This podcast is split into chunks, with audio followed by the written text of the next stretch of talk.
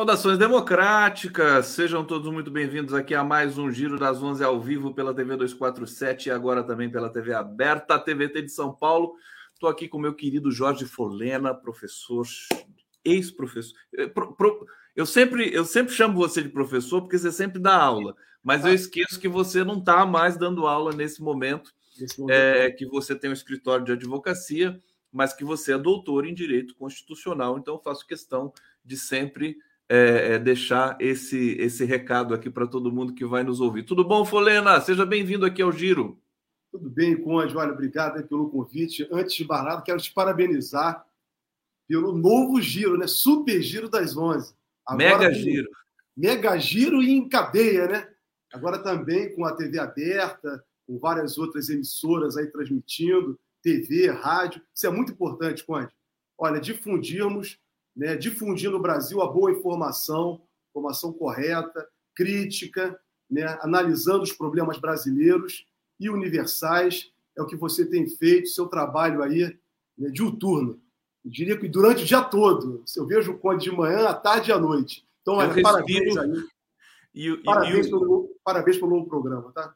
Muito sucesso. Obrigado, Folena. Você faz parte disso, você sabe aqui, está tá toda semana com a gente, sempre atendendo aqui é, com a generosidade habitual. Deixa eu saudar todos vocês. Nós temos muitas informações hoje, semana quentíssima politicamente. Amanhã tem pesquisa Quest. Nós vamos ter aqui o Felipe Nunes em primeiríssima mão, trazendo, analisando aí os dados da Quest de amanhã, que vai ser publicado amanhã. É, e hoje nós temos aí expectativa para o julgamento do Bolsonaro no TSE, que vai ser no dia 22, né? Para a sabatina do Zanin no Senado que se não me engano é amanhã, né? É amanhã, quarta do Zanin. Acho que é amanhã. É, é, e, e, outras, outras o, o, encontro do Lula com o Papa e as coisas que vão acontecendo aqui no Brasil, meu querido Folena, é, a, as, as questões acerca do celular do Mauro Cid, que é um, o celular cagueta, né? ao caguete. Ele entrega todo mundo da, da República. É, queria começar te pedindo para fazer um, um, um, preâmbulo dessa semana é, eletrizante do Brasil. Folena. É, realmente, é uma semana muito importante. Né? Eu, eu, eu diria o seguinte, Conde, é, deixaria essa questão do, do CID, aí, do golpe, no segundo momento, mas destacar a importância né, do Senado amanhã né, escolher, referendar o nome do doutor Cristiano Zanin para ministro do Supremo Tribunal Federal. E por que digo isso? Porque o doutor Zanin né, foi o advogado que liderou a equipe né, do, do, principal processo na história republicana brasileira. Não há um processo tão importante né, que um, um, advogado, todo advogado, sem dúvida, gostaria de estar ali atuando naquele caso. E o doutor Zanin liderou esse, essa equipe de advogados, ele à frente, né, e o fato dele ter sido o advogado do presidente Lula não macula em nada a escolha dele para o Supremo Tribunal Federal, porque ele tem todas as credenciais constitucionais para ser ministro do Supremo Tribunal Federal, a começar exatamente pelo principal processo da história republicana brasileira. Então, o, a escolha né, do presidente Lula não é uma escolha de amizade, não é uma escolha de amizade, é uma escolha de um profissional do direito, de um advogado, de um jurista de porte, que se revelou o doutor Zanin, que está capacitado, como eu já disse, a ocupar um cargo mais importante, um cargo importante né, da Suprema Corte Brasileira. Então, é, eu considero isso, sabe, Conde, é uma, uma, uma oportunidade, porque quem vai ganhar com o ingresso do doutor Zanin no Supremo Tribunal Federal será a sociedade brasileira, que teremos um juiz, apesar de jovem, muito maduro, se revelou maduro, né, se revelou maduro. Então, capacitado, né, grande conhecedor. Então, quem ganha é a sociedade brasileira? Precisamos de juízes assim. E mais do que nunca, Conde, corajoso. Cuidado falar que ele é muito maduro, senão a extrema-direita vai pensar que ele é da Venezuela, viu, Folena? Agora, Folena, é impressionante o quanto o Zanin foi bem recebido pelo Senado, inclusive pela oposição, Talvez ele seja um dos, dos ministros que mais é, que, que, que, seja mais bem votado para ir para o STF. É, isso se deve ao quê, pela sua visão? Ao fato de que é, os parlamentares, na sua imensa maioria, não gostam da Lava Jato, quer dizer, detestam a Lava Jato? Será o, que é isso? O, o Conde, olha, também pode ter isso, mas mais do que isso, foi o que eu falei. Né? Ele se mostrou um advogado né, corajoso e capacitado tecnicamente. E não é só no meio político. Né? O nome dele vai à votação amanhã, né, porque já foi discutido, tudo isso é discutido antes, previamente, né, pelos líderes do governo, né, do governo no Senado, né, pela, pela Casa Civil, pelo ministro das Relações Institucionais. Então, isso já foi discutido. Já, o nome dele vai ser amanhã referendado. Mas não é só o meio político, o Conde. Né? A comunidade jurídica também respeita o doutor Zanin. Ele ganhou o respeito de todos nós. Né? De todos nós. E eu, tenho orgulho até de dizer, pegar uma carona aí dele, ele, é, eu sou secretário-geral, você sabe, do Instituto dos Advogados Brasileiros, nessa atual gestão.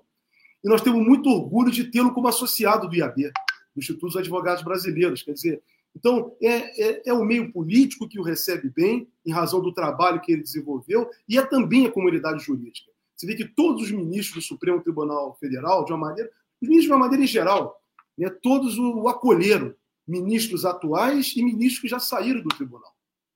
E no meio da advocacia também. Então, quer dizer, é uma oportunidade, volto a dizer, destacar, única para a sociedade brasileira de termos um juiz desse porte, né, desse porte do tribunal. Quer dizer, temos aí um jovem talentoso, volto a dizer, muito talentoso e muito corajoso e preparado, né? Porque ele trabalhou diante de diversidades, né? Trabalhou diante de hoje nós sabemos todos nós né, que a Lava Jato não era uma ação jurídica, era uma ação política, política orquestrada por pessoas inescrupulosas.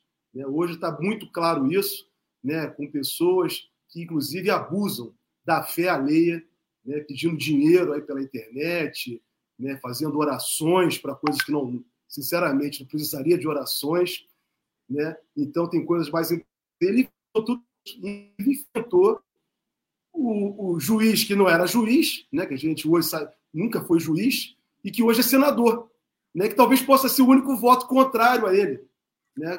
Natural que seja, até porque esse juiz, ex-juiz, melhor dizendo, né? Nunca deu valor à toga, né? Que ele vestiu. Então, o doutor Zanin agora vai deixar a beca de lado e, com certeza, vestirá a toga como magistrado, como ministro do Supremo Tribunal Federal, para orgulho de todos nós.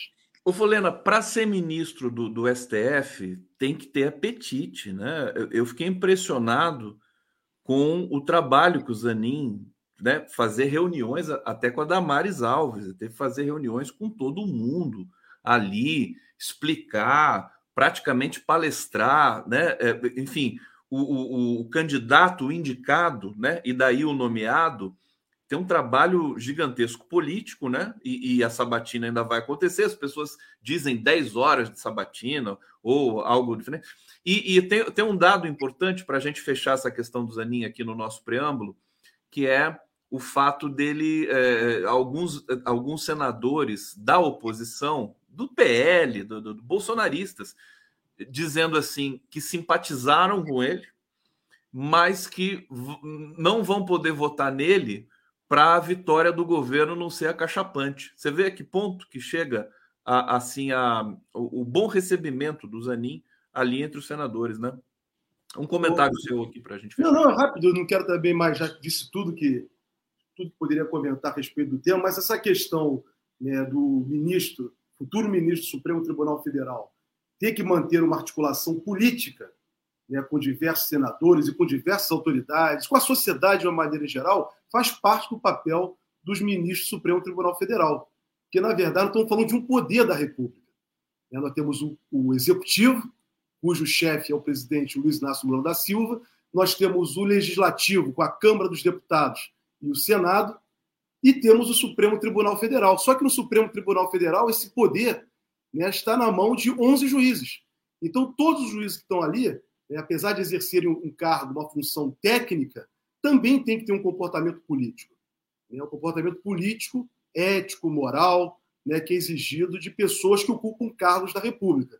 Né, e que, infelizmente, nos últimos anos, não vimos isso em alguns poderes. No caso, o último ex-presidente da República, que jamais teve um comportamento compatível né, para o exercício da função de chefe de Estado e de chefe de governo. Então. É... Zanin, deixa eu. Oh, desculpa, Zanin, chamando você Zanin. Ô, Folena, deixa eu só trazer um comentário aqui. É, que o Luiz Henrique está dizendo, esse, esse bom recebimento pela direita e extrema-direita que preocupa. Você acha que preocupa? Não, não me preocupa, não. Não me preocupa, não, porque, o, o Conde, dentro da estrutura de poder que nós temos, é assim que as coisas têm que caminhar. Entendeu? Então, não foi eu, não foi você que criamos essa, essa, essa figura institucional, né, constitucional da separação de poderes. Então, a classe dominante, no seu poder mais expressivo, ela procura exatamente dividir o poder né, entre o governo, entre o parlamento, entre o poder judiciário. Então, não significa que uma decisão, que muitas vezes judicial, que possa contrariar os interesses da sociedade como um todo, né, são decisões que são, fazem parte do jogo do poder e da política. Né? As pessoas não compreendem isso. Né? Nós não gostamos de certas decisões, nem do parlamento, nem do governo, nem do judiciário. Mas é o, a direita né, referendar o nome do doutor Zanin, não vejo problema nenhum. Isso significa que ele vai ser um juiz parcial, como foi o outro juiz do qual ele combateu firmemente. Jorge Folena aqui no nosso Giro das Onze. É, deixa eu trazer um tema importante que é o, o, o jurista Ives Gandra, que acabou sendo. É, que apareceu ali nas mensagens no celular do Mauro Cid e ele acabou ganhando alcunha, né? Isso aqui não é nem a, a, a, a nossa é, leitura editorial. Esse, as pessoas estão dizendo, será que ele foi o mentor do golpe, o mentor teórico do golpe? É, porque o nome dele está lá, ele deu assessoria, inclusive está aí para dar uma palestra né, é, para militares na Escola Superior de Guerra. É, o tema é o Estado Democrático de Direito e o protagonismo do Judiciário.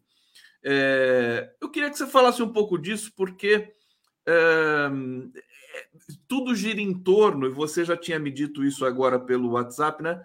Do tal do artigo 142, né, Folena? Explica um pouco para a gente essa, essa tentativa ali que a gente percebeu no celular do Mauro Cid de dar um verniz teórico, técnico para um golpe de Estado. Aliás, todo golpe tem isso, né? Ô, ô Conde, olha, eu considero esse tema o tema mais importante da República e que é um tema que não é republicano, por incrível que pareça. Depois eu vou tentar explicar isso. Com relação ao doutor Ives, né, eu não vou entrar em considerações da opinião do doutor Ives, que é um colega meu também, é um constitucionalista, né, mas circularam vídeos, não agora, já, se eu não me engano, durante a pandemia em 2020, vídeos né, que com referência a ele, né, da interpretação do artigo 142 da Constituição, né, prevendo uma tal de uma intervenção militar. Primeiro dizer o seguinte, Conde, é, é, procuram atribuir às Forças Armadas um poder moderador. Poder moderador, institucionalmente, não existe no Brasil desde o fim do Império, 1889, e com a Constituição de 1891. Não existe poder moderador. O poder moderador existia né, no período do Império. Muito bem. Ocorre que, Conde, ao contrário do que muitos é, tratam de uma forma, a meu juízo, infantil. Né? Ah, o artigo 142 não é problema, é, os militares não vão dar golpe. Eu quero dizer o seguinte: o artigo 142 da atual Constituição ele dá margem sim para golpes de Estado, infelizmente. E vou dizer por quê, Conte. Porque, na verdade, quando terminou o Império, os militares assumiram essa, essa função para eles.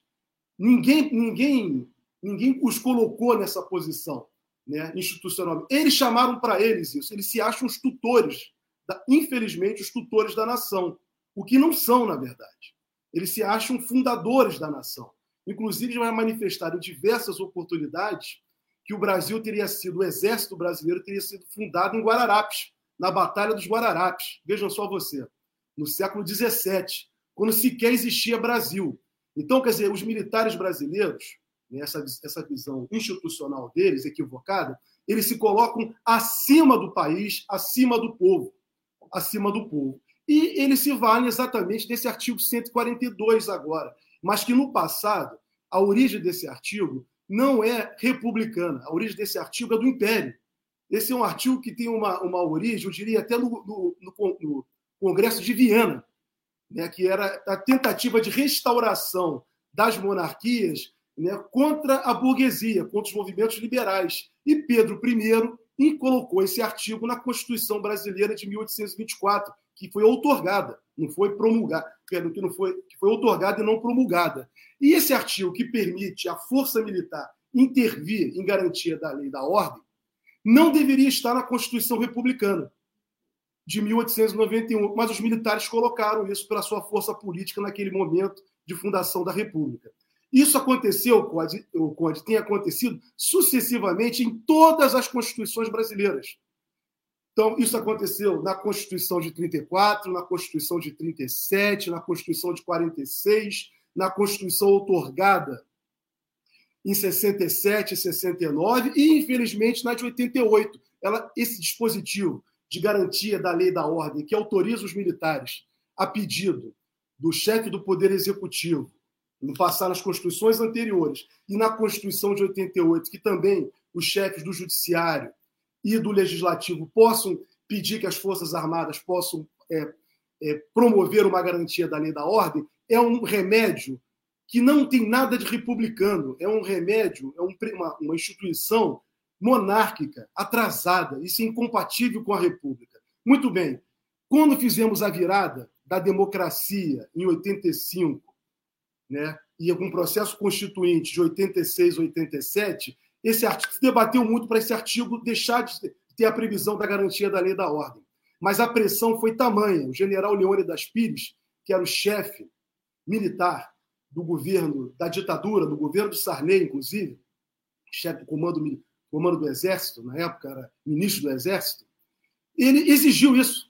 Exigiu. E, o, na época, os diversos constituintes já, já manifestaram isso para mim, inclusive o relator da Constituição, o Bernardo Cabral, né, o Zé Genuíno já manifestou isso para mim, diversos eh, constituintes que participaram diretamente desse debate, dizendo o seguinte: olha, não, tivemos, não, não teve a força política, infelizmente não tivemos para tirar, a intervenção foi grande. Então a saída que o doutor Ulisses achou foi permitir que outros dois poderes, no caso, o legislativo e o judiciário também pudesse né, pedir, solicitar a garantia da lei e da ordem. O que, para meu juízo, foi um equívoco, o que mantém a figura da tutela militar no Brasil.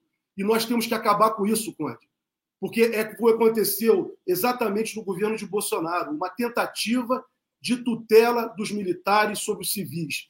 Militar tem que ficar em quartel, não é papel de militar fazer política. Daí, Conde, a importância que nós temos de como sociedade, um programa como o seu, que tem um grande alcance, de defendermos o projeto de emenda constitucional do deputado Carlos Aratini. O deputado Carlos Aratini, quando iniciou essa legislatura, apresentou uma PEC exatamente para retirar do texto constitucional a garantia da lei e da ordem. Eu falei isso para ele. Deixa eu só te perguntar, porque isso é muito importante e o público aqui precisa, né? A gente precisa entender muito claramente o, o que tem que ser feito, né? Então tem que se tirar, tem que tirar um, um, um parágrafo do, do, do, Não, da, da, do, do 142.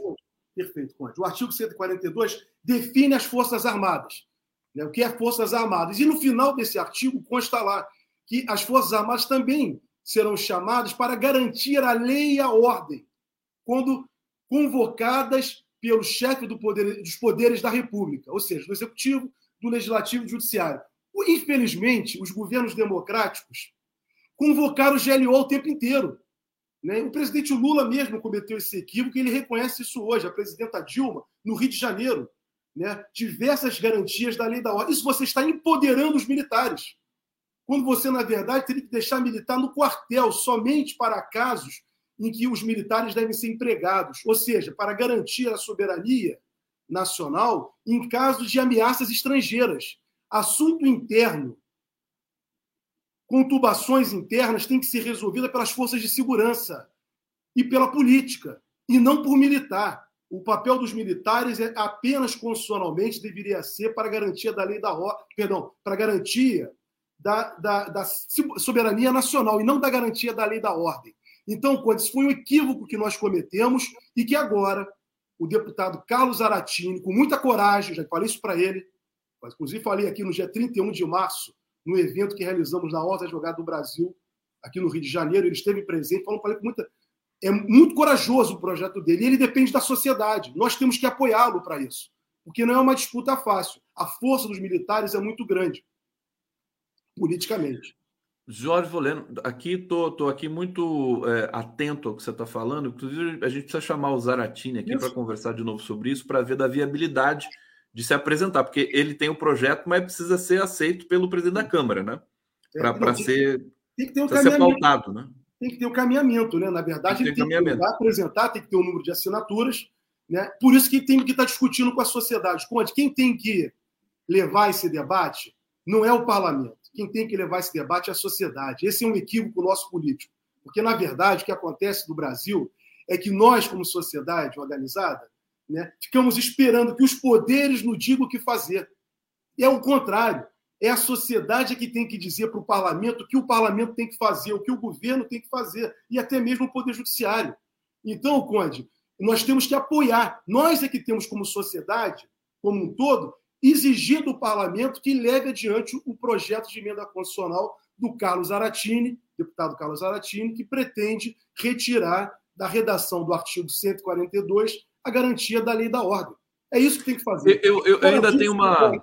Fora disso é golpe, Conde. Fora é disso é golpe, golpe como o Bolsonaro tentou fazer o tempo inteiro. Perfeitamente. Deixa eu é, dar uma a, atualizar aqui o nosso público. É, e, e, ainda quero continuar nesse tema com você, a questão dos militares, mas estão me dizendo aqui, é, no, no, no, o Silvinei Vasques, né, o ex-diretor da Polícia Rodoviária Federal, está depondo nesse momento da CPI, na CPMI dos atos golpistas da CPMI, do golpe, seja lá como a gente chama, do, da insurreição é, fascista. É, e o pessoal está dizendo aqui, o Celso Wolfart, né? O Silvinei está mentindo muito lá na CPI. Vamos ver um pouquinho. Nós estamos transmitindo aqui simultaneamente, é, mas vamos ouvir um pouquinho o Silvinei e daí a gente volta aqui. Eu disse que eu usei as minhas redes sociais pessoais, né, que eu usei dentro da minha casa, dentro do com o meu aparelho celular, no meu horário de folga, né, como qualquer cidadão, assim como o atual diretor-geral da polícia, vários superintendentes da PRF, a ex-diretora, que agora tem um cargo aqui na Senatran, pediu um voto para o outro candidato. Tem algum problema? São cidadão. Nós temos que parar de tratar policial diferente. E o cidadão, eles não fizeram errado. E eu nunca cometi crime eleitoral com a, rede, com a minha rede social pessoal. E o procurador da República entendeu que eu estava errado, entrou cação e eu estou me defendendo. É isso. Não tem nada demais. Mas existe, então, no âmbito é, do Rio de Janeiro, então, portanto, esse processo de improbidade que o senhor assegura muito bem. Existe um processo na, na, área civil, na Justiça Federal do Rio de Janeiro, no primeiro grau, acerca de uma denúncia do MPF sobre as minhas redes sociais. É isso. Acerca do sigilo dos 100 anos. Nunca existiu isso no âmbito da PRF, muito menos documento do presidente Bolsonaro. Tá aí, um pouquinho só do, do Silvinei, já, já deu para perceber que, que ele está ali, né, tentando se esquivar das questões, é, do, do, do, deu para perceber que ele estava respondendo assim, poxa, mas um, um diretor da Polícia Rodoviária Federal pode manifestar voto né, é, em, em, em, algum partido político e tudo mais, ele estava justificando, falou, não, pode ser, pode ser, Jorge Folena, pode ser, não tem não problema. Pode, quem ocupa um cargo dele até todo mundo tem o direito de votar, né? até mesmo ele podia sair do cargo e ser votado, ter as suas, a sua, as suas preferências. Contudo, no cargo que ele ocupa, ele não deveria ter, porque ele está né, dentro de uma república, né, ele deveria atuar de uma forma institucional e não particular, como ele e diversos ministros né, com cargos importantes, o ex-ministro da, da Justiça e Segurança Pública, atuaram. Quer dizer, é confundir o público com o privado. Isso é incompatível com a Constituição, com o princípio republicano. Quer dizer, são pessoas com as, na verdade, ele não está ali, né, pela fala dele, ele não está ali como testemunha.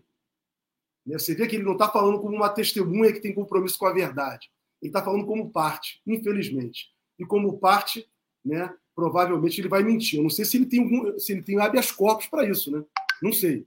Então, se ele não tem, em algum momento alguém poderá demonstrar que, se por acaso tiver alguma mentira, ele ser preso em flagrante ali por, estar mentindo. Na própria CPI. O Silvinei, se eu não me engano, não sei se ele está preso.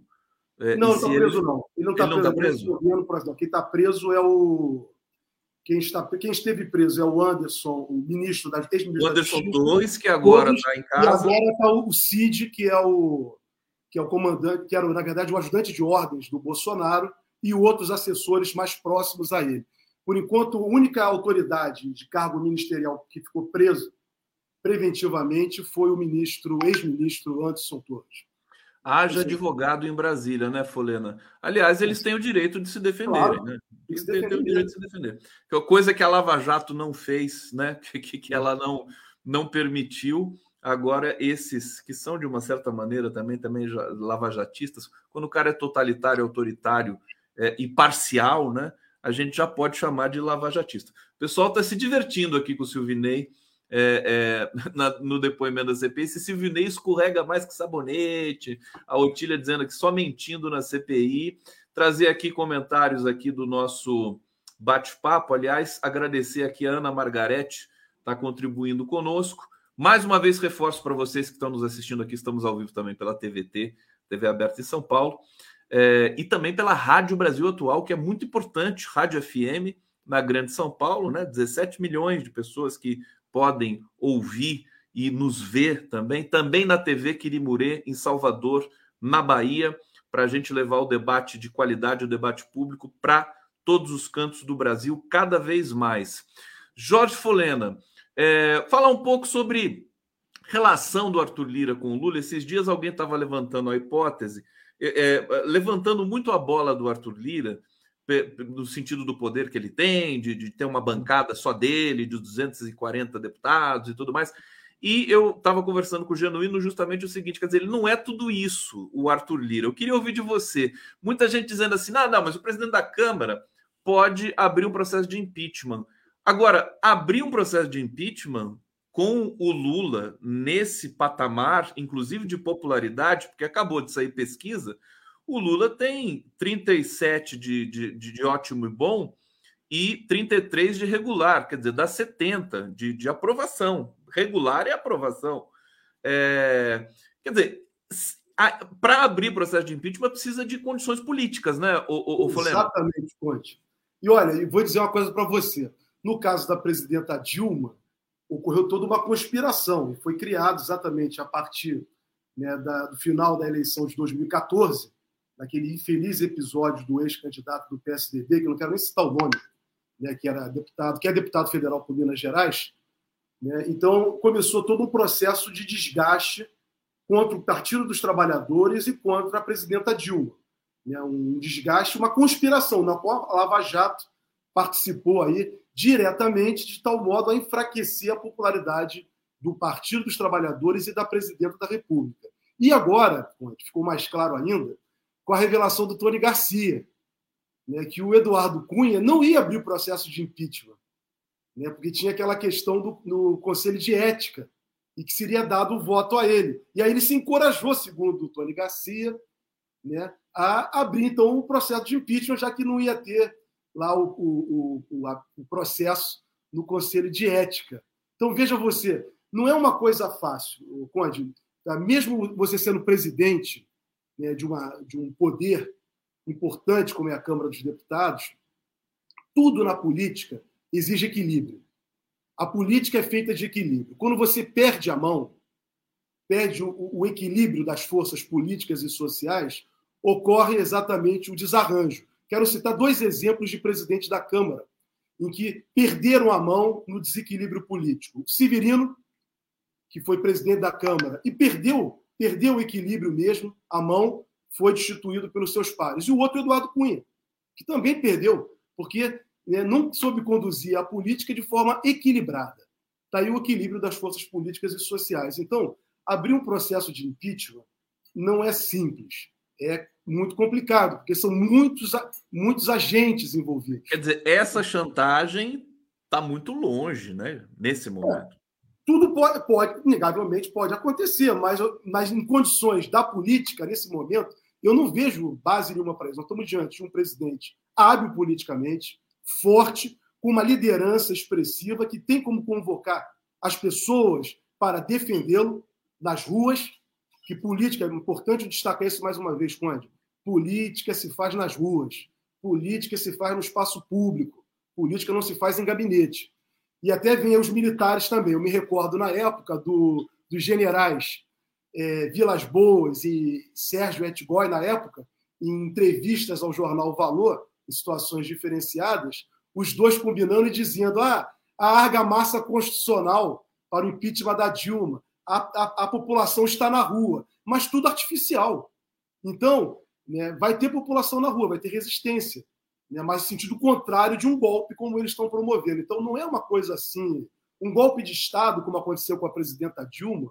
Não, é não eu estava comentando, eu estava comentando o seguinte, justamente com o Genuíno, né, que, que, comenta, que fala muito sobre esse tema Sim. também. É, o Genuíno teve aqui ontem conosco no, no Giro das Onze, é, que para o Eduardo Cunha abrir o processo de impeachment contra Dilma foi um foi um caminho gigantesco, quer dizer, de muito de imprensa martelando, é, Dilma despencando na popularidade, pressão por todo lado, né? Quer dizer, uma situação que está é, muito longe né, do que está acontecendo agora. houve um caminho, só para esse ponto é importante destacar, como havia toda uma conspiração em curso, não só no parlamento, na sociedade, né, na classe dominante brasileira, e no próprio judiciário naquela época. O próprio Supremo Tribunal Federal abriu o caminho para o impeachment, quando teve aquele pedido do PC do B, a meu juízo, infeliz pedido, para estabelecer quais seriam as regras para o processamento do impeachment. E ali foi em dezembro, dezembro de 2015 aquilo, né, antes do recesso do tribunal. Então você veja, havia toda uma situação, o próprio Supremo Tribunal Federal né, sentou eh, sobre o processo. Então havia toda um, um, uma trama, diria assim, conspiratória. Eu não vejo isso no Brasil agora. Mas você também não pode negar a força política né, do Arthur Lira e a sua liderança diante do baixo clero. O que aconteceu no Brasil, Conde, nos últimos anos, é que na política parlamentar, o que tem ocorrido, é que o baixo clero assumiu a função de protagonista. Antes eles não eram os protagonistas. Depois de Severino Cavalcante, essas pessoas ganharam vozes e força, entre elas o Lira o Severino e o próprio Bolsonaro, que é do baixo, que era do baixo clero. Então, hoje nós estamos com a política brasileira, infelizmente, né, no parlamento, controlada pelo baixo clero, que faz um jogo de chantagem por meio do Centrão. Faz um jogo de chantagem, mas dessa vez tem uma figura desproporcional na presidência da República que sabe lidar com esse tipo de coisa. Pelo menos até onde eu estou vendo aqui, o Lula é muito habilidoso, né? Então o Arthur Lira veio todo pimpão, querendo chantagear para tudo que é lado, ele já teve que recuar um pouco, pelo menos, numa investida do Lula. Olha, a Zilda Maria está dizendo aqui: Campo Grande, Mato Grosso do Sul, não tem TV aberta no, do 247. Querida, Zilda Maria, a TV aberta que nos retransmite é a TVT, TV do Trabalhador. É, que tem aqui o seu sinal distribuído na, na Grande São Paulo, na região metropolitana de São Paulo, em algumas localidades do Brasil. Ô Tarcísio, por favor, Tarcísio Século, nosso diretor aqui, manda, vamos mandar o sinal da TVT para Campo Grande também? Sim, uma, uma, ajuda aí, Conte. Eu, eu, sigo a TVT, gosto muito do Tarcísio e do Jordão. São dois amigos. Quero dizer o seguinte: pode abaixar o aplicativo na qualquer loja, né, ou da iPhone ou da outra qualquer, baixar o aplicativo da TVT e você pode assistir ao vivo pelo aplicativo. Desculpa, tá, Conte? Só para dar essa dica. Eu, eu, eu não sabia disso. Quer dizer, você pode, é. você pode baixar o aplicativo pode. no celular, no, no, no, aplicativo no, celular. Deixa eu ver se eu e aí você assiste a transmissão online. Então tá aí. Vou, eu vou dar essa dica é, formalmente, então, daqui a pouco para todos vocês que querem assistir no formato TV aberta é, em todo o Brasil. Mas se você não puder, né, por alguma razão, assiste aqui no YouTube com a gente. Inclusive, tem essa interação tão preciosa que é, os comentadores aqui do nosso coletivo são os mais qualificados, sem dúvida nenhuma, e a gente pode promover um debate muito bacana. Deixa eu colocar só um pouquinho a imagem aqui do Silvinei, porque olha quem, olha o advogado do Silvinei, o Folena, ele tá do lado, o Silvinei tá quase no colo dele. Ó. Tem dois advogados ali, olha lá, quase como um títere. Quer dizer, isso aqui é, é quase constrangedor, né? O, o cara ele tá tutelado ali, né? Deve ter quantos interesses e quantas pessoas que estão ali correndo risco com o que o Silvinei disser nessa CPMI. Só registrar isso aqui. É, o, o Lênin Streck está chegando aqui já, daqui a pouco ele vai entrar para conversar com a gente. Eu queria só trazer mais um ponto da questão dos militares com você, Folena, que você comenta isso aí com tanta, com tanta consistência. O Lula rompeu com essa lógica de é, tutela militar quando do 8 de janeiro, justamente quando ele fez uma intervenção civil em Brasília, né? Quer dizer, eu acho que simbolicamente isso foi muito potente, né? Muito, muito. Foi, foi a primeira vez, nos últimos tempos, né, que nós tivemos né, é, um presidente da República que não convocou uma GLO. Mas se ele convocasse a GLO, era tudo que os bolsonaristas estavam pedindo. Esse era o discurso dos bolsonaristas. GLO, intervenção, artigo 142, então, o Lula fez exatamente o contrário. Fez uma intervenção pontual, com base constitucional, né, e na segurança pública do Distrito Federal, e que foi muito bem sucedido, a meu juízo. Né? Mas a, a questão da tutela, o Conde, é importante dizer, não é um assunto que, que o presidente Lula tem que ser resolvido pelo presidente Lula. Eu acho que isso tem que ser resolvido pela sociedade como um todo. Nós é que temos que amadurecer né, como sociedade e dizer para os militares que o lugar deles é no, são nos quartéis não, e não da política. Você quer ser político, sai do, das fileiras militar e venha para a fileira política. Então, esse negócio de intervenção, Conde, num, né, de tutor da nação, né, fundador da nação, né, não tem nenhum respaldo, né, só na cabeça deles é a força política que eles procuram construir para se manter aí nesse cenário de dominação, né, um suposto cenário de dominação que eles acham, acreditam ter. Eu tô, eu tô lembrando aqui do presidente do STM, né, Superior Tribunal Militar. Como é que é o nome dele? Acho que é o Joseli Parente. Ele tem dado muita entrevista para Globo News. Você já viu ele falando, né?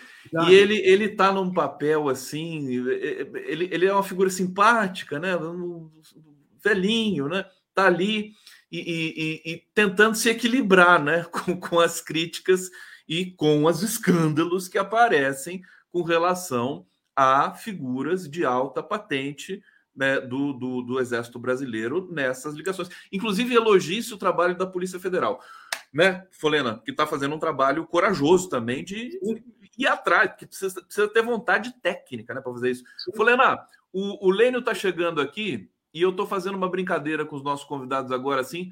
Você, você vai saudar o Lênio para a gente Opa. e falar desse querido grande especialista em ópera, que é o Lenny Streck, que vai falar. Eu sei que vocês se conhecem, evidentemente, e daí para me despedir de vocês, já te agradecendo também, deixa um recado para o Lênio aí. O, Conde, nós estamos, vamos estar diante agora de um, talvez, um dos maiores constitucionalistas brasileiros. Doutor Lênio Streck, professor, advogado, né, e meu, meu companheiro, meu colega lá do, da Comissão de Direito Constitucional do Instituto dos Advogados Brasileiros. Então, Quero saudar o Lênio, para todos nós, né? É uma alegria sempre ouvi-lo e ler seus textos. Eu tenho essa satisfação e essa honra muito grande. Lênio, seja bem-vindo, um bom programa, né? Um grande abraço para você aí, para o Conde e para quem nos assistiu até agora. Eu já vou imitando o Lênio fazendo assim, como ele faz sempre, ele está chegando aqui. Folena, um abraço, excelente semana. Ainda estamos no começo da semana, então dá para de desejar uma excelente semana para você. Obrigadíssimo. Eu estou esperando a foto do teu quadro aí atrás, hein? Vou te mandar. Abraço, Conde. Tchau, tchau. Abraço para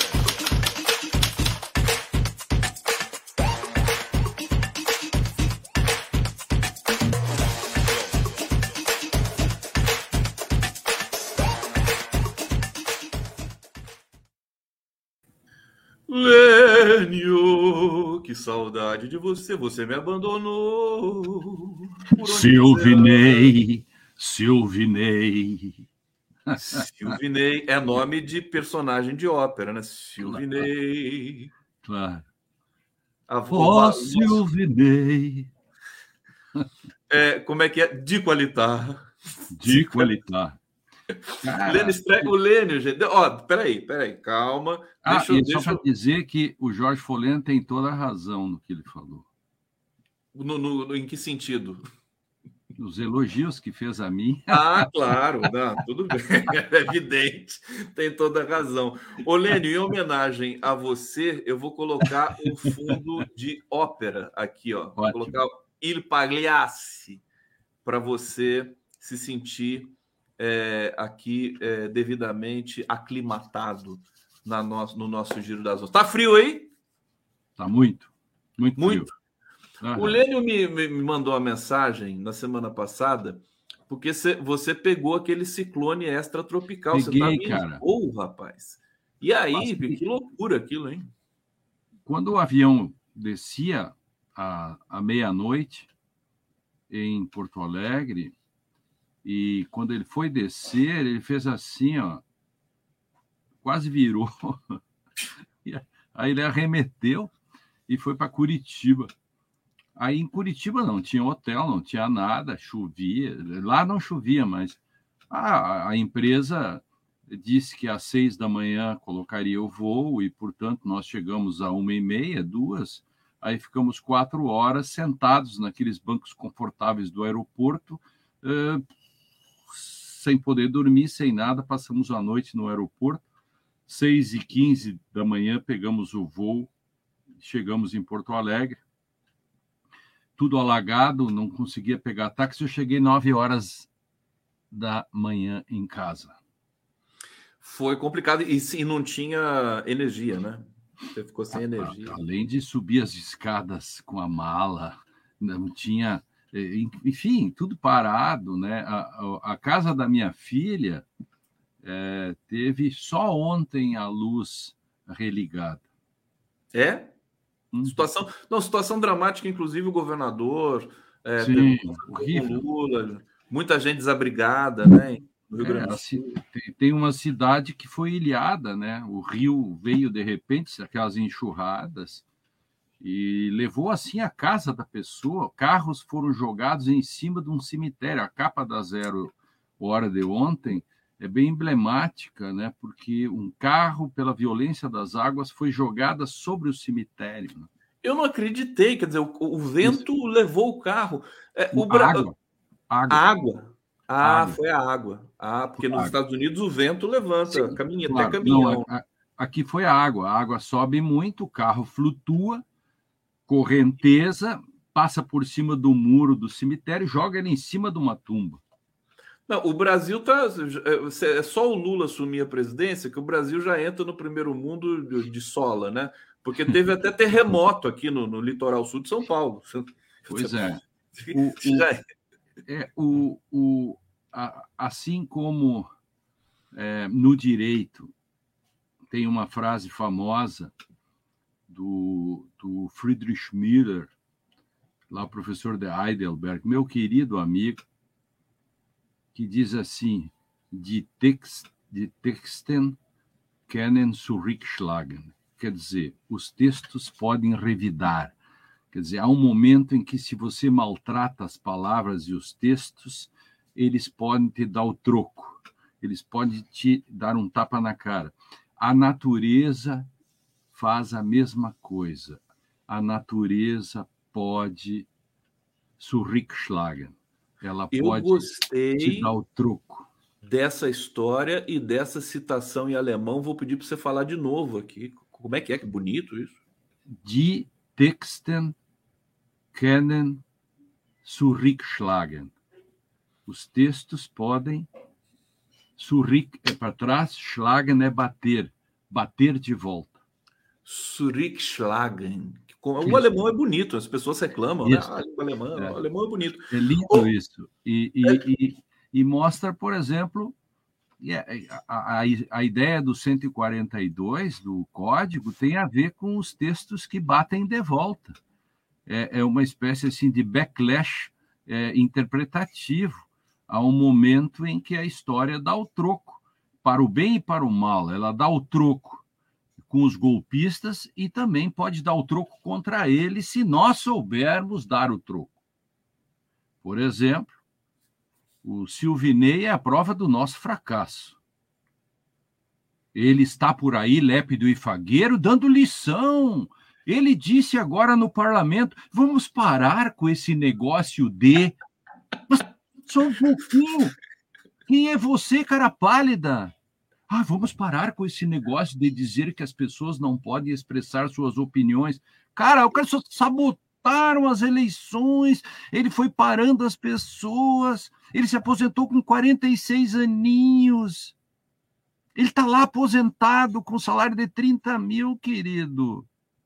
Ninguém vai contestá-lo. Aliás, até agora eu não vi o Ministério Público ou a AGU perguntar efetivamente. Ele podia ter se aposentado ele não está respondendo em, em, processos tipo da Lanhol, não sei, mas essas coisas, eu não estou afirmando, eu quero saber, eu quero, agora vamos usar uma palavra em inglês, eu quero accountability. Parece frescura, mas ninguém acredita se você diz prestação de contas social, mas se você diz accountability, as pessoas, ó oh, céus, accountability é bonito. É, é, nós precisamos que o Estado nos comunique que está tratando disso. Mas não tem nem ação penal contra o Silvinei ainda. O Ministério Público nem processou ainda o Silvinei por causa daqueles atos do dia da eleição, meus queridos amigos. E aí ele vai no parlamento, na CPI, e deita cátedra. Falta só chamarem ele de Sua Excelência. É o que está faltando. Ele vai ganhar essa discussão lá. Ele vai ganhar deles. Será que ele vai ganhar? Porque, porque sem querer te interromper, o que eu estou percebendo, Lênio, é que é, essa, essa, essa lacração, essa, essa síndrome da lacração que tomou conta do Brasil nos últimos anos, ela está começando a perder espaço. E eu estou vendo, notadamente, a CPMI dos atos golpistas está sendo um horror para a oposição e para os bolsonaristas. Você não está percebendo assim? Não, não vejo desse modo. Eu sou mais pessimista que isso. É, Para mim, eu, é, é, eu sempre lido com um componente, assim, várias coisas antigas sempre me surgem, que eu sou do, eu, eu, eu sou antigo, né? Então, é, por exemplo, eu sou do tempo que se lia livros, é, fazia mestrado, etc., e lia livros atirando casquinha de bergamota para ver se elas faziam assim, né? Dobrava a casca de bergamota e atirava ela. Ela fazia assim, né? A gente ficava olhando e ficava lendo no sol. E então eu sou do tempo de Cornélios Castoriades, né, que da instituição imaginária da sociedade, que dizia o seguinte: é, o gesto do carrasco, quando corta a cabeça, é real por excelência mas simbólico na sua essência. Isto é, você sempre corta a cabeça da vítima num processo revolucionário, qualquer coisa, uma pena de morte, etc. Ela é sempre feita com divulgação. Ela era sempre feita, por exemplo, o enforcamento era feito em praça pública. Para quê? O que mais importava não era o fato, era o simbólico que aquilo representava para o resto da sociedade. Por isso, para mim, quando eu olho o Silvinei, eu olho ele sempre como um símbolo, algo simbólico.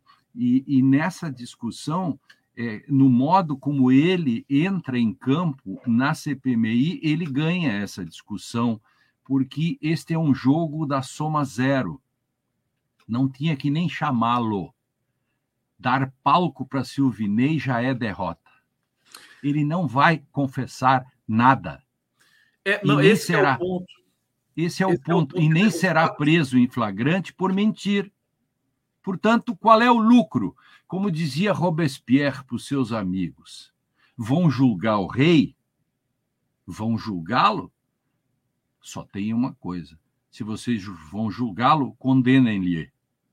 Porque se ele escapar, vocês estão desmoralizados. Então tem uma coisa errada da, na, nas premissas, tanto da situação quanto da oposição na no processo de CPI, porque a oposição Sim. briga para não levar a CPI o... é, tem toda a razão. Você pegou e a, a situação. Coisa. Diga, diga, diga, diga. Não, você tem toda a razão. O problema é a CPI. Nunca deveria ter existido. É. Essa CPMI, não. Porque, porque a situação, o governo é, é, não quer deixar. Agora, o G Dias já foi convocado para a CPI, né? Ele não queria de jeito nenhum que o G Dias fosse lá, mas o G Dias vai lá e ele vai se dar bem também, ô, ô, Lênin? Claro. Todo mundo na CPI se Todo dá bem. Todo mundo que vai para a CPI se dá bem.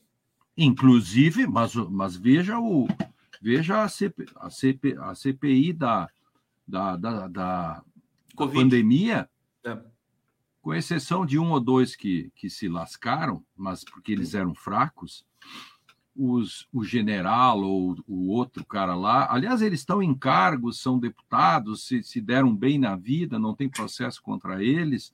É isso. Então, aquilo lá é, é, assim, ó, quando você tem algo que só você pode perder, que você não tem condições de ganhar nada, não faça.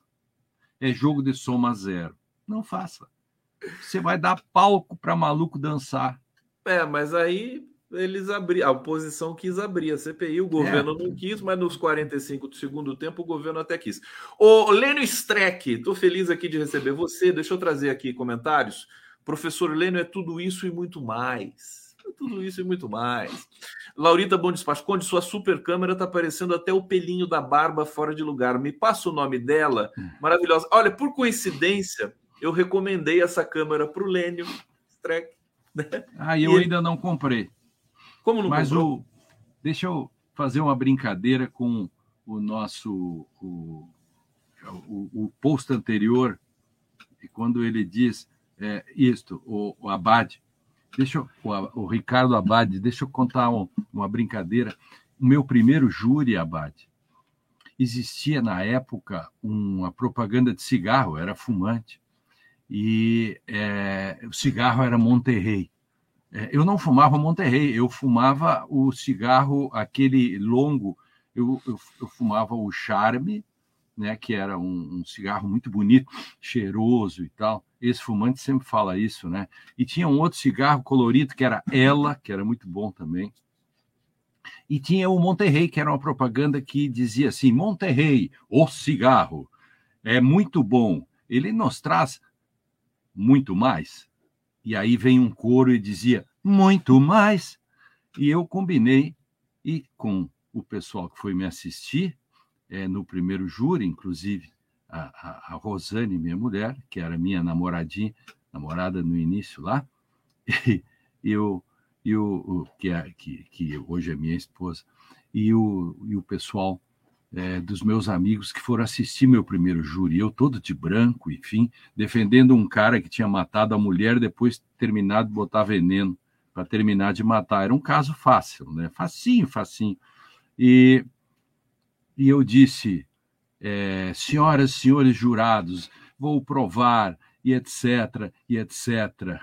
E aí eu disse, e não termina por aqui, tem mais. E olhei para eles que eu tinha combinado para eles dizerem muito mais. Claro que eles não fizeram isso, né? Mas eu coloquei eles na saia justa, porque eu disse, e tem muito mais, excelências. Hum? E eles ficaram quietinhos. E eu disse, muito mais. Esse eu me lembrei do Abad. Eu do Abad agora.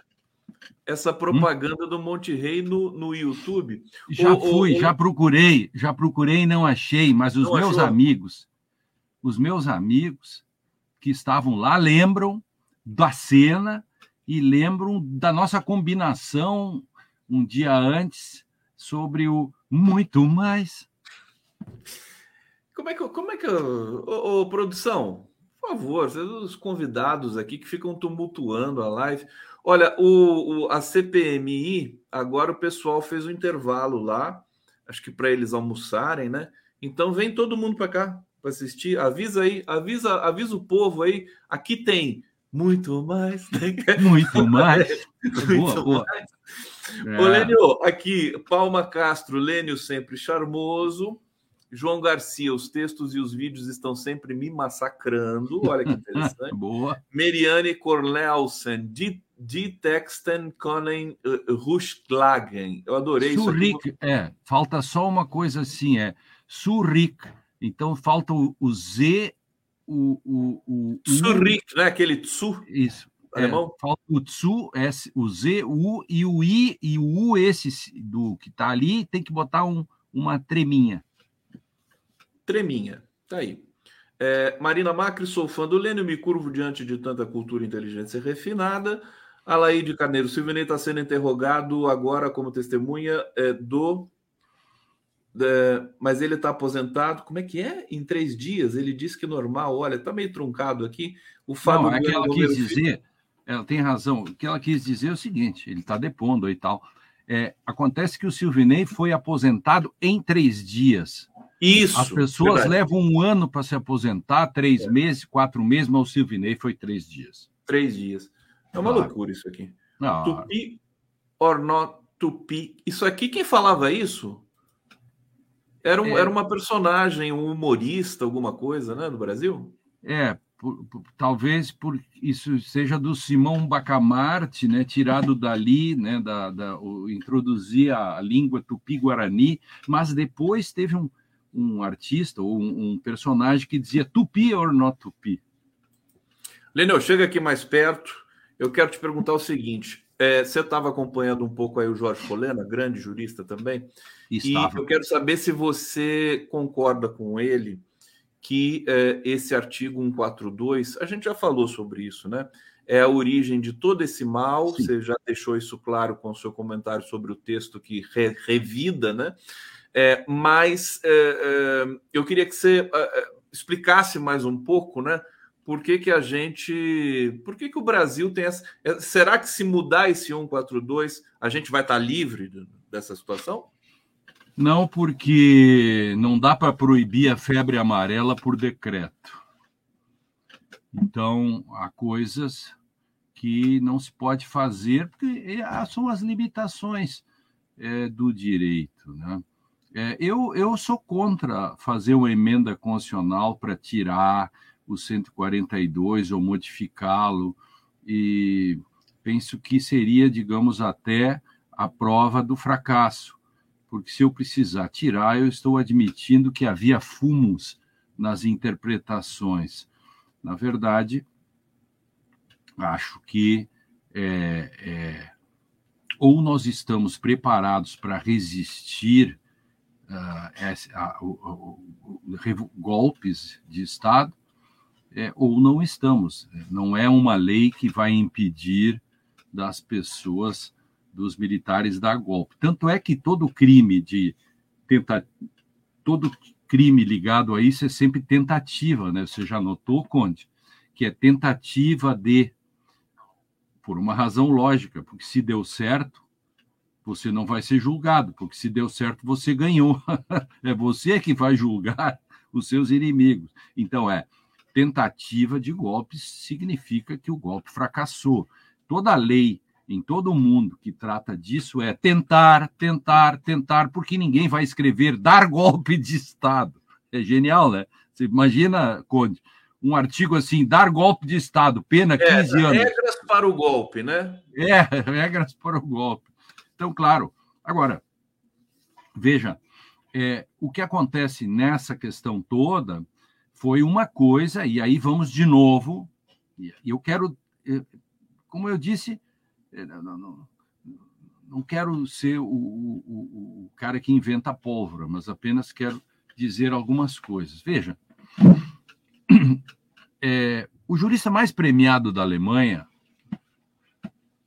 Conde, Gustavo Conde, é um, um recente, que é um, ele, tá, ele tem bastante idade, que chama Bernd Reuters. É, ele escreveu um livro foi premiadíssimo com isso, chama Uma Interpretação Não é, Limitada, ou Uma Interpretação Ilimitada, ou Uma Interpretação Não Constrangida. Como não existe tradução, então, aí fica meio livre você dizer o que significa die unbegrenzte Auslegung. Né? Quem que está ouvindo pode me ajudar para saber qual das três é a melhor tradução. Mas qual é o busilis disso? Buzilis é que ele diz que o nazismo na Alemanha, Conde, ele, ele foi crescendo, foi crescendo, é, é, e envolvendo a Alemanha, não tem nada a ver com aquela música do Peninha, né? Foi crescendo. Né? É, Se desenvolvendo, tudo era apenas uma brincadeira e foi crescendo, crescendo. Eu não resisto. Aí o, o, eu faço as brincadeiras com minha, mulher todo o tempo, né? Você faz uma musiquinha, eu, eu, eu, eu faço a música na sequência. Ô, ô e... Lênio, nós, você e eu, temos um problema, Lênio. Nós temos um problema. Não é? Sim. É, é, é, é, esse espírito trocadilhesco. Parece não, que é que eu estava pensando. Assim Não, eu parei para pensar aqui que eu queria tascar uma música em cima. Tá Aí, mas só para fechar o raciocínio, para fechar aqui, veja só. Ele dizia então que o nazismo ele se instaurou porque faltou constrangimento, faltou limitações. A, comunidade jurídica pouco fez. É, aqui no Brasil, a hermenêutica, para mim, que eu chamo de hermenêuticas criminosas, ela se estabeleceu porque faltou constrangimento da própria comunidade jurídica.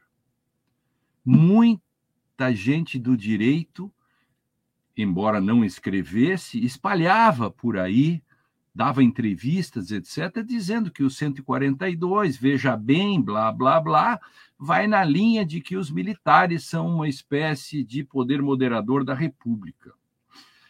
E as pessoas acreditaram nisso. Radialistas, jornalistas e jornaleiros pelo Brasil lá fora pregaram. Muita gente falando de poder moderador na, tranquilamente. Tranquilamente, porque aí entra de novo, faltou constrangimento a esse tipo de interpretação. Quando os primeiros, e o principal deles foi o próprio Ives, é, quando começaram a falar nisso, ele devia ter recebido um constrangimento maior da comunidade jurídica, mas não, ele, ele teve muito apoio, inclusive nas Forças Armadas, inclusive se vê agora pelo, pelo telefone do Sidão, é, de que havia até uma certa consulta ali no meio.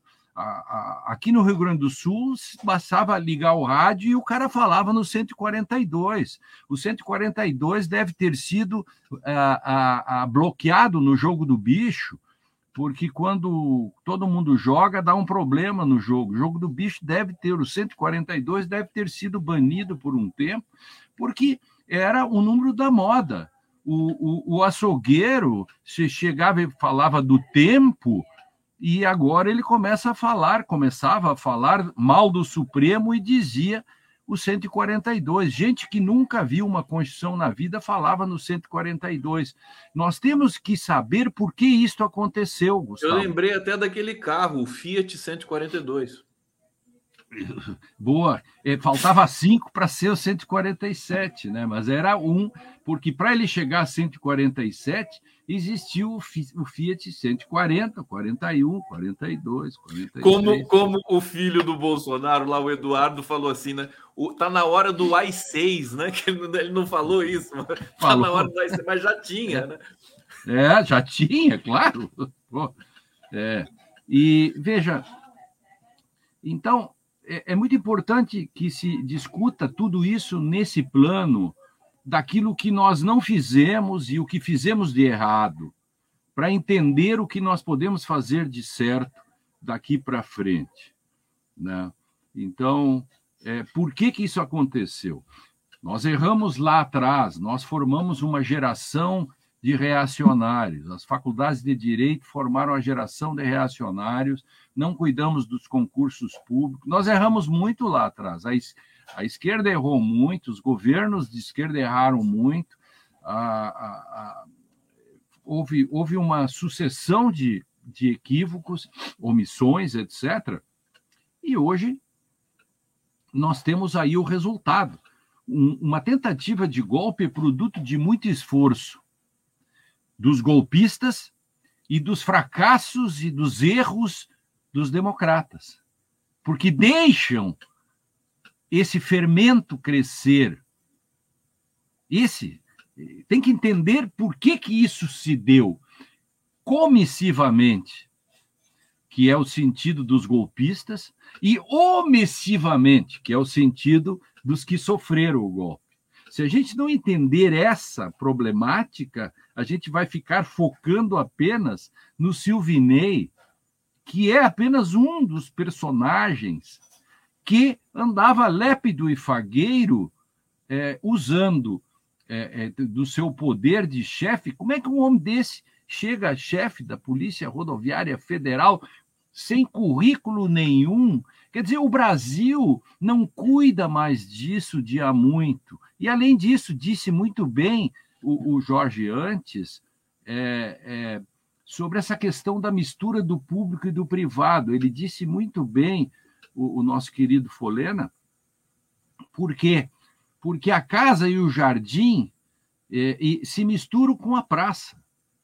Essa é uma questão velha aqui. Então, é, você vai se apropriando da coisa pública, inclusive nessa questão que você tem. Quer dizer, alguém se aposenta com 46 anos, meu querido amigo, isso não causa nenhum questionamento? É, Para alguém se aposentar com 46 anos, começou a trabalhar com quanto? Com oito anos, nove anos, dez anos? Aí é trabalho infantil, que é um outro, uma outra violação ainda. Então, mas eu queria, eu, eu queria que as autoridades me dessem, me proporcionassem um otimismo institucional. Eu preciso elementos objetivos que me façam acreditar que isto vai dar certo. Tem um filósofo é, muito conhecido, antigo, chamado Hans, Hans Weinger, Weinger, é que é V, é, e ele escreve a filosofia do como ser, quer dizer, uma espécie de ficção do como ser. É como se alguma coisa desse certo. É como se nós tivéssemos um limite. É como se. E eu tenho, digamos, esse tipo de percepção, é, é, ou eu, eu quero ter esse tipo de percepção. É como se o Brasil conseguisse dar o troco, é como se o Brasil conseguisse é, é, é dar elementos que fizesse com que eu tivesse confiança de que não é um fato isolado Bolsonaro ser declarado inelegível. Tem que vir os processos criminais. É, já deveria ter tido processo contra Silvinei, já deveria ter processo sobre os casos de Manaus, já deveria ter é, sido reabertos ou abertos os casos da CPI da pandemia, o caso da Caixa Econômica Federal, tudo isso já deveria estar. O caso de Curitiba agora. Percebe? Não é o fato em si de não encontrarem um bilhão, dois bilhões o que, o que, o que eu olho de novo pelo lado simbólico. Como não saiu, Gustavo Conde, uma entrevista coletiva do Ministério Público e do próprio Judiciário para dizer para a população: diz, olha, nós não podemos dizer onde foi o dinheiro, mas nós temos sérias dúvidas e tais. Prestação de contas para as pessoas. 2 bilhões e 800, onde estão? Eu não estou dizendo, e eu tenho certeza que Gustavo Conde também não, nós não somos levianos para dizer que alguém pegou esse dinheiro. Agora, o seu extrato bancário, o meu extrato bancário, eu nunca tenho dúvida com ele se eu devo ou se eu tenho crédito. Então, um extrato bancário de, um, de uma vara que trata de dinheiros públicos, com todo o cuidado que isso tem hoje? O, o, corregedor Luiz Felipe Salomão, se não me engano, está em Curitiba até hoje. Ele, ele colheu o depoimento da Gabriela Hart, que por sua vez saiu da 13 terceira vara. A impressão que me dá é que a Gabriela Hart quer distância, que, que isso aí é uma sujeira infinita. É, enfim, você tem toda a razão. Agora, O que eu tenho percebido no Brasil, e quero, quero te ouvir sobre isso também, mas antes de te ouvir sobre isso, deixa eu pegar aqui o comentário do pessoal aqui no bate-papo. Fernando Bai, Oswaldo Andrade, né? Tupi or not Tupi. Ah, sim. É o Oswaldo Andrade. Eu tinha esquecido do Oswaldo Andrade. Modernista, exato. Pedro Guerreiro, incensar o eurocentrismo alimenta o fascismo deles. Não sei se eu entendi isso muito bem, mas incensar o eurocentrismo é, é péssimo, né? Incensar o eurocentrismo. Mas não, não sei da onde que o nosso querido Pedro Guerreiro tirou. É, o Brasil, Lênio, é, nós estamos vendo os, acho que 1.258 é, pessoas se tornaram réus no caso da insurreição fascista, nazifascista lá do 8 de janeiro. É, isso me parece um trabalho hercúleo, enfim, da, da, das, das, autoridades, do Ministério Público, do, da, da, PGR também, do é, STF. É, e a gente está vendo essa movimentação. A gente vê que o Brasil também, do ponto de vista social econômico, ele está melhorando rapidamente. Ontem o que eu vi de notícia boa foi um abuso, fiquei até assustado. É, o que, que, você pode dizer sobre isso? Quer dizer, nós temos muitas. É, por exemplo, o Ministério Público não chamar uma coletiva, tem todos esses problemas, mas você não acha que alguma coisa está acontecendo no Brasil nesse momento? Inclusive no campo do direito. No campo do direito, é, é bem alvissareiro né, que se tenha esses 1.258 réus. É, esse é o lado bom, né? O lado ruim é que todos os demais que incentivaram o golpe, como da imprensa e outros que. Porque, só para deixar claro aqui para os nossos telespectadores, toda pessoa que disse que é, o, o, artigo 142 ou que os militares deveriam é, é, assumir e, o, o poder uh, e que ficaram pedindo o golpe de Estado, essas pessoas incorreram nas sanções do artigo 286 do Código Penal. E isso, se o Ministério Público quisesse, processaria milhares de radialistas, jornalistas e jornaleiros que assim agiram.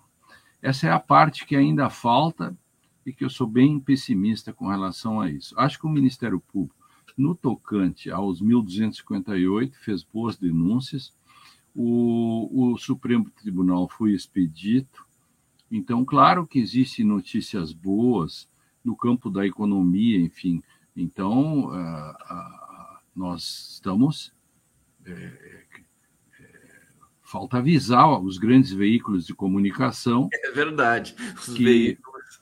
É, porque tem, tem, tem sempre aquele negócio assim do tipo. É, é, se Lula caminhasse sobre as águas, a manchete seria Lula tenta enganar a, a lei da gravidade. seria um pouco disso, né? É, e, então sempre se pega pelo lado ruim. Mas, de todo e modo. E a gente não pode se intoxicar com isso, né, Lênio? Aliás, o Lula é um cara que não, sempre. E o, governo, e, o, e o governo tem setores bem arrogantes, né? É. é. Tem, tem gente do governo que não responde nem o WhatsApp mais, já estão por cima da carne seca. É, não, ninguém responde mais. Ninguém responde nada. O governo, é, digamos assim, está de saltinho alto, né? Ainda bem que está caminhando na calçada, né? que caminhar em, em, com salto alto quando tem pedrinha e barro é ruim, né? Então, vamos torcer para que sempre a calçada esteja fininha, é, é bem lisinha. Tem buraco, né? Claro, para que o salto alto não atrapalhe, para usar bem essa metáfora. Né? Então, é, eu... acho que essa, nessa, nesse quesito comunicação, realmente a esquerda, ela acho que ela assim, é, é até uma questão de fé né, da esquerda, falando, não posso ter comunicação competente porque isso é, é um subterfúgio, né? Isso é marketing, né? Eu, eu preciso, tem que ser raiz, né? O Lênin Streck. Ô, Lênio, é. posso falar de Lava Jato com você? Só um Pode. pouquinho? Um pouquinho, um pouquinho de nada. O, o Zanin vai ser sabatinado amanhã. Você, amanhã. Viu, você viu o périplo pelo qual ele passou? Tem que conversar com a Damares Alves. Já pensou? é, com o general Hamilton Mourão, né? Quem, quem quer o STF é aquela coisa, tem, tem que ter muito apetite mesmo, né? O que, que você tá com essa cara aí? Você tá bem, Lênio? Não, mas eu, a pergunta que eu quero fazer para você é o seguinte: é, a simbologia de Usanin, que meio que representa o antilavajatismo, é, qual é o, o, peso, né? Porque o Lula é, pode se fazer críticas nessa nomeação, mas é uma nomeação historicamente é, enquadrada, né? O Zanin ir para o STF. O que, que representa isso no, no, no, que diz respeito à Lava Jato, ao, ao Deltan que foi caçado, ao Moro que está aí na Berlinda e tudo mais? É, esse representa essa a nomeação do Zanin representa um, um, uma posição é, pessoal do presidente que cachorro mordido por cobra tem medo de linguiça, né?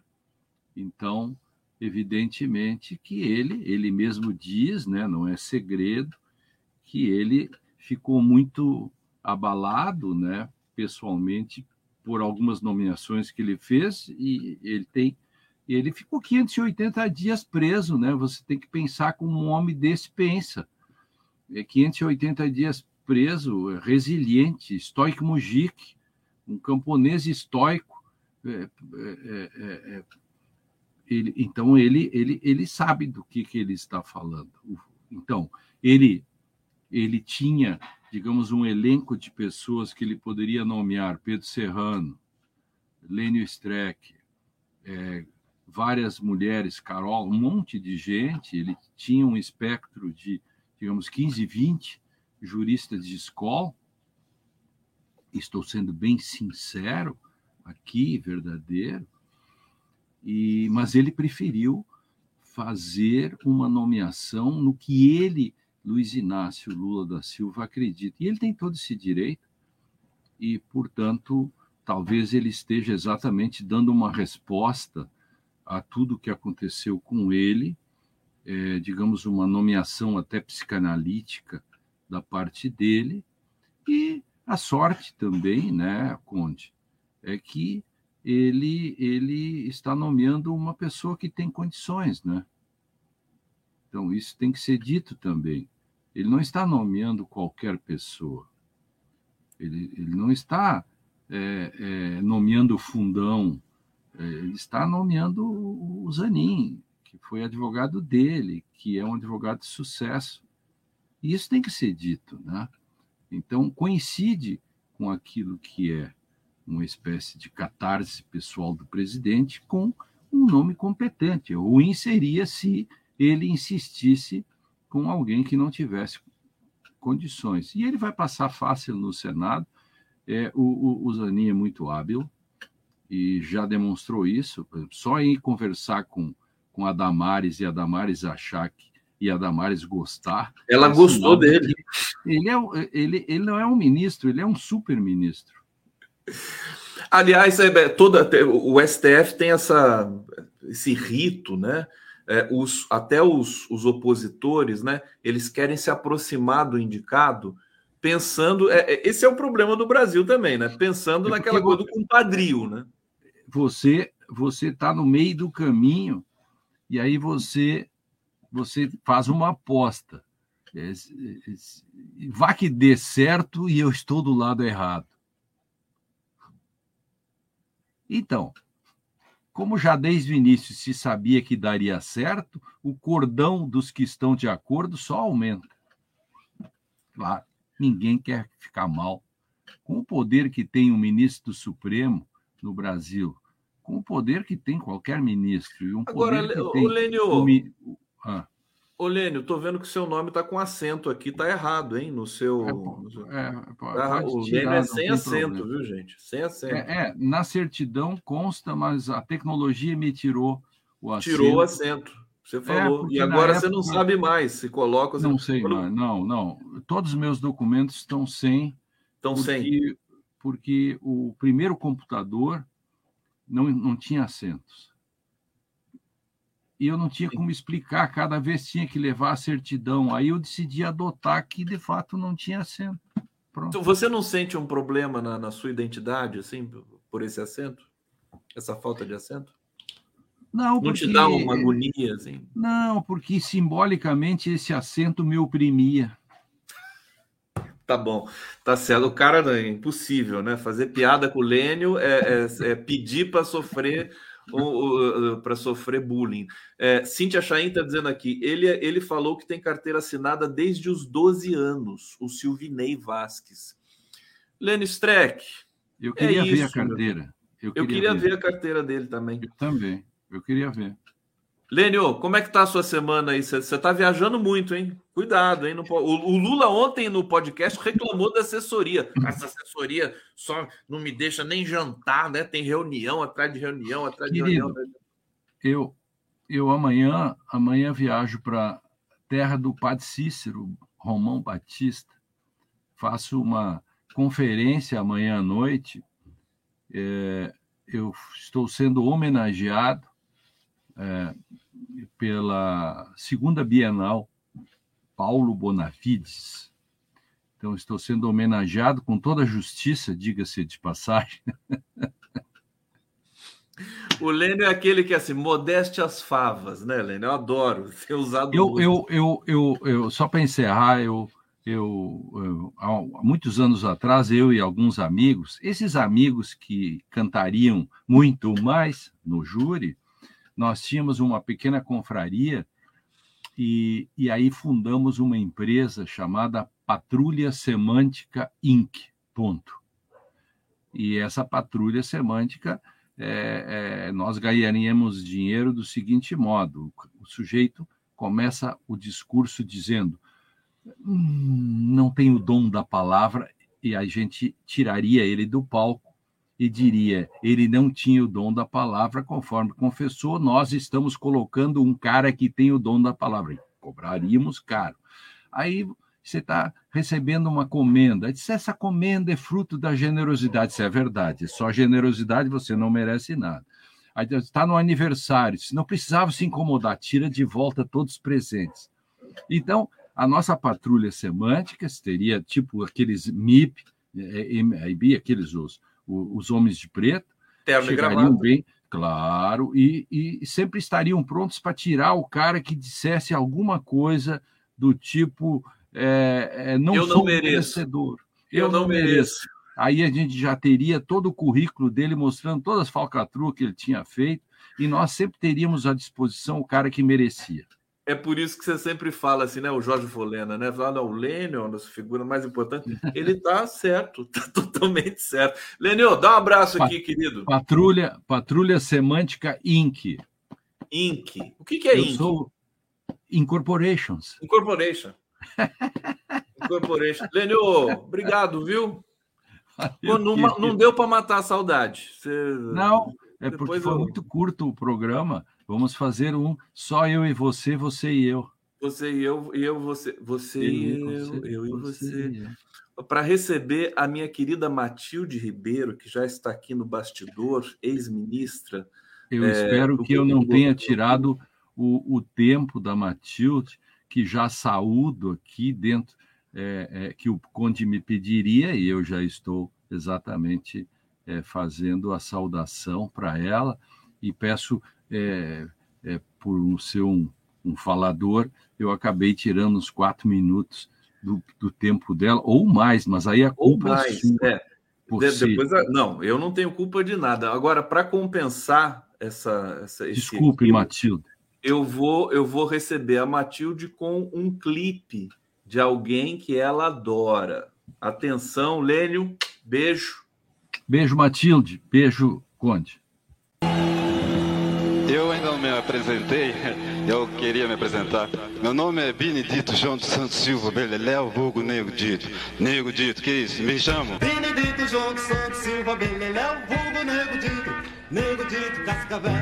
Eu faço, eu aconteço, eu boto pé. Eu mato a cobra e mostro o pau. Pra quem quiser ver e comprovar. Benedito João dos Santos Silva Beleléu, vulgo Nego Dito.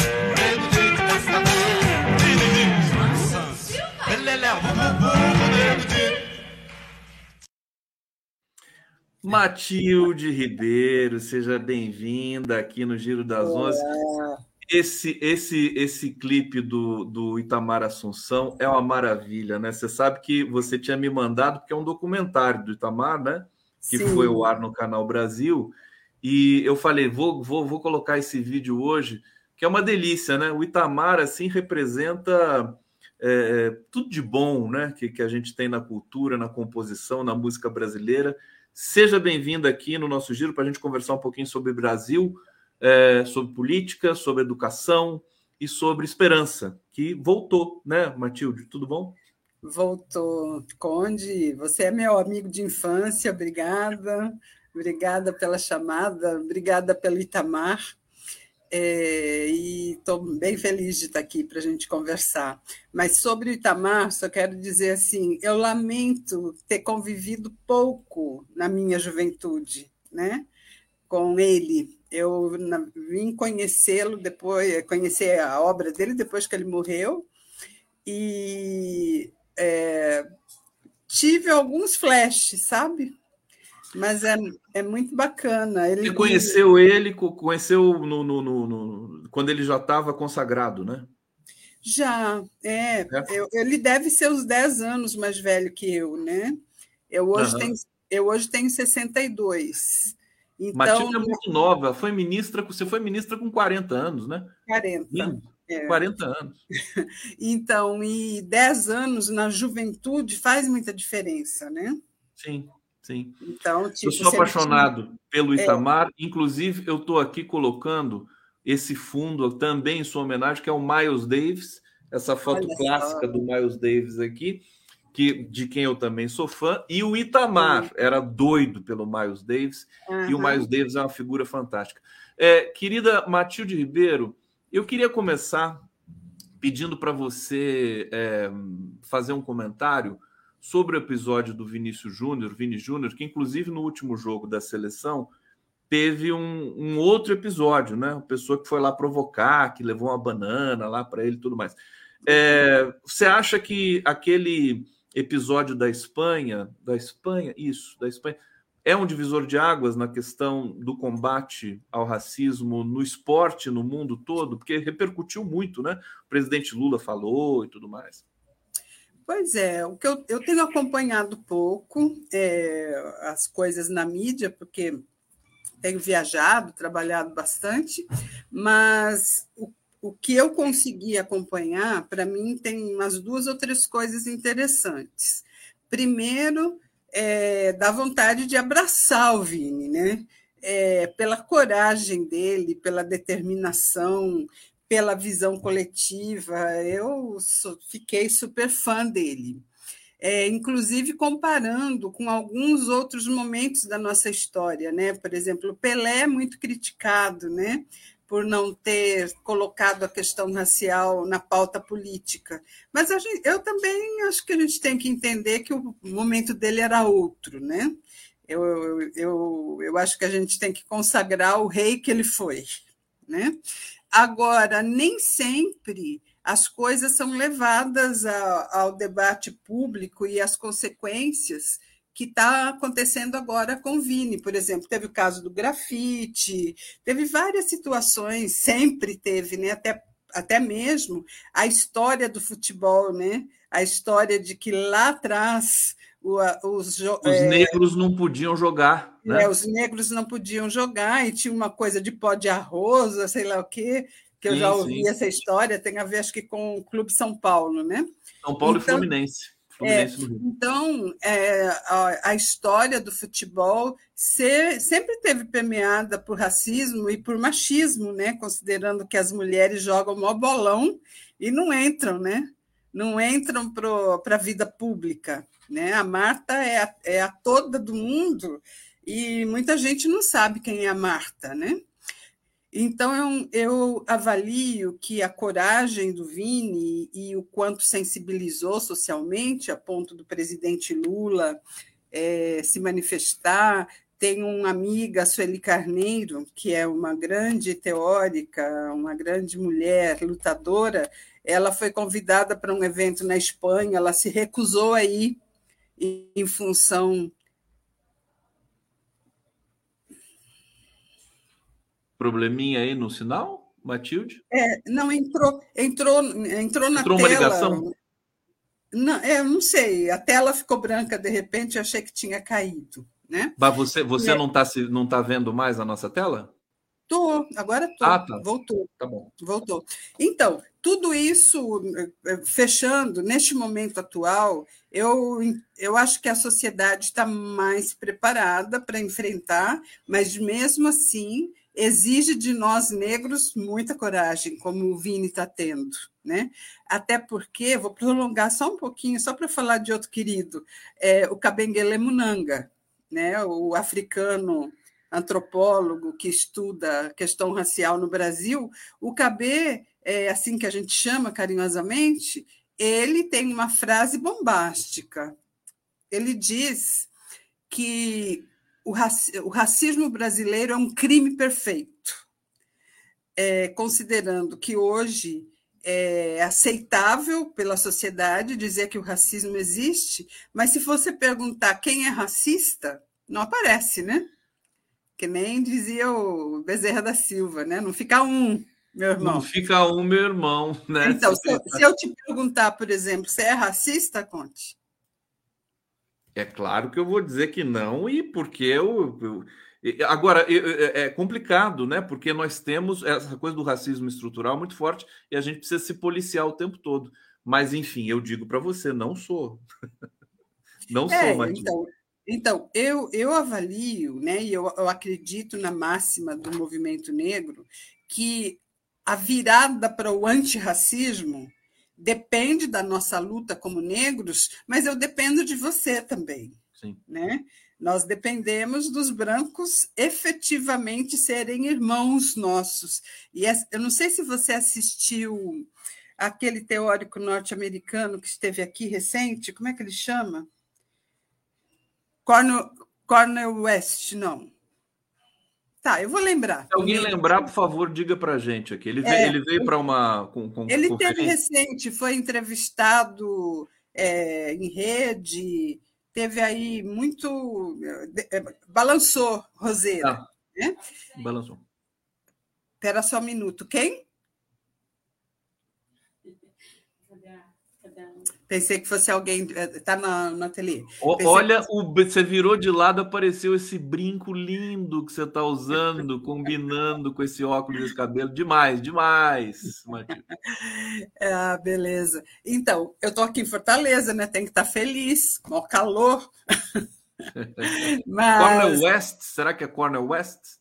É, eu acho que é, ah, mas eu estou muito cansada hoje, sabe? Eu estava no Encontro Nacional de Mulheres Quilombolas, fiquei lá quatro, cinco dias, estou com a cabeça cansada. Então você mas, vai contar desse encontro para a gente. Claro, mas, por favor, pode mas o que esse teórico falou, só para encerrar, ele disse assim, que não tem essa de dizer que fulaninho é aliado.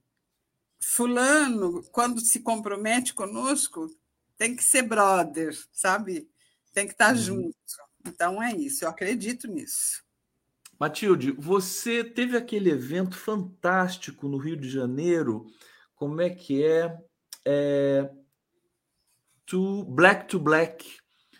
Você acompanhou? Você, não. Você, não?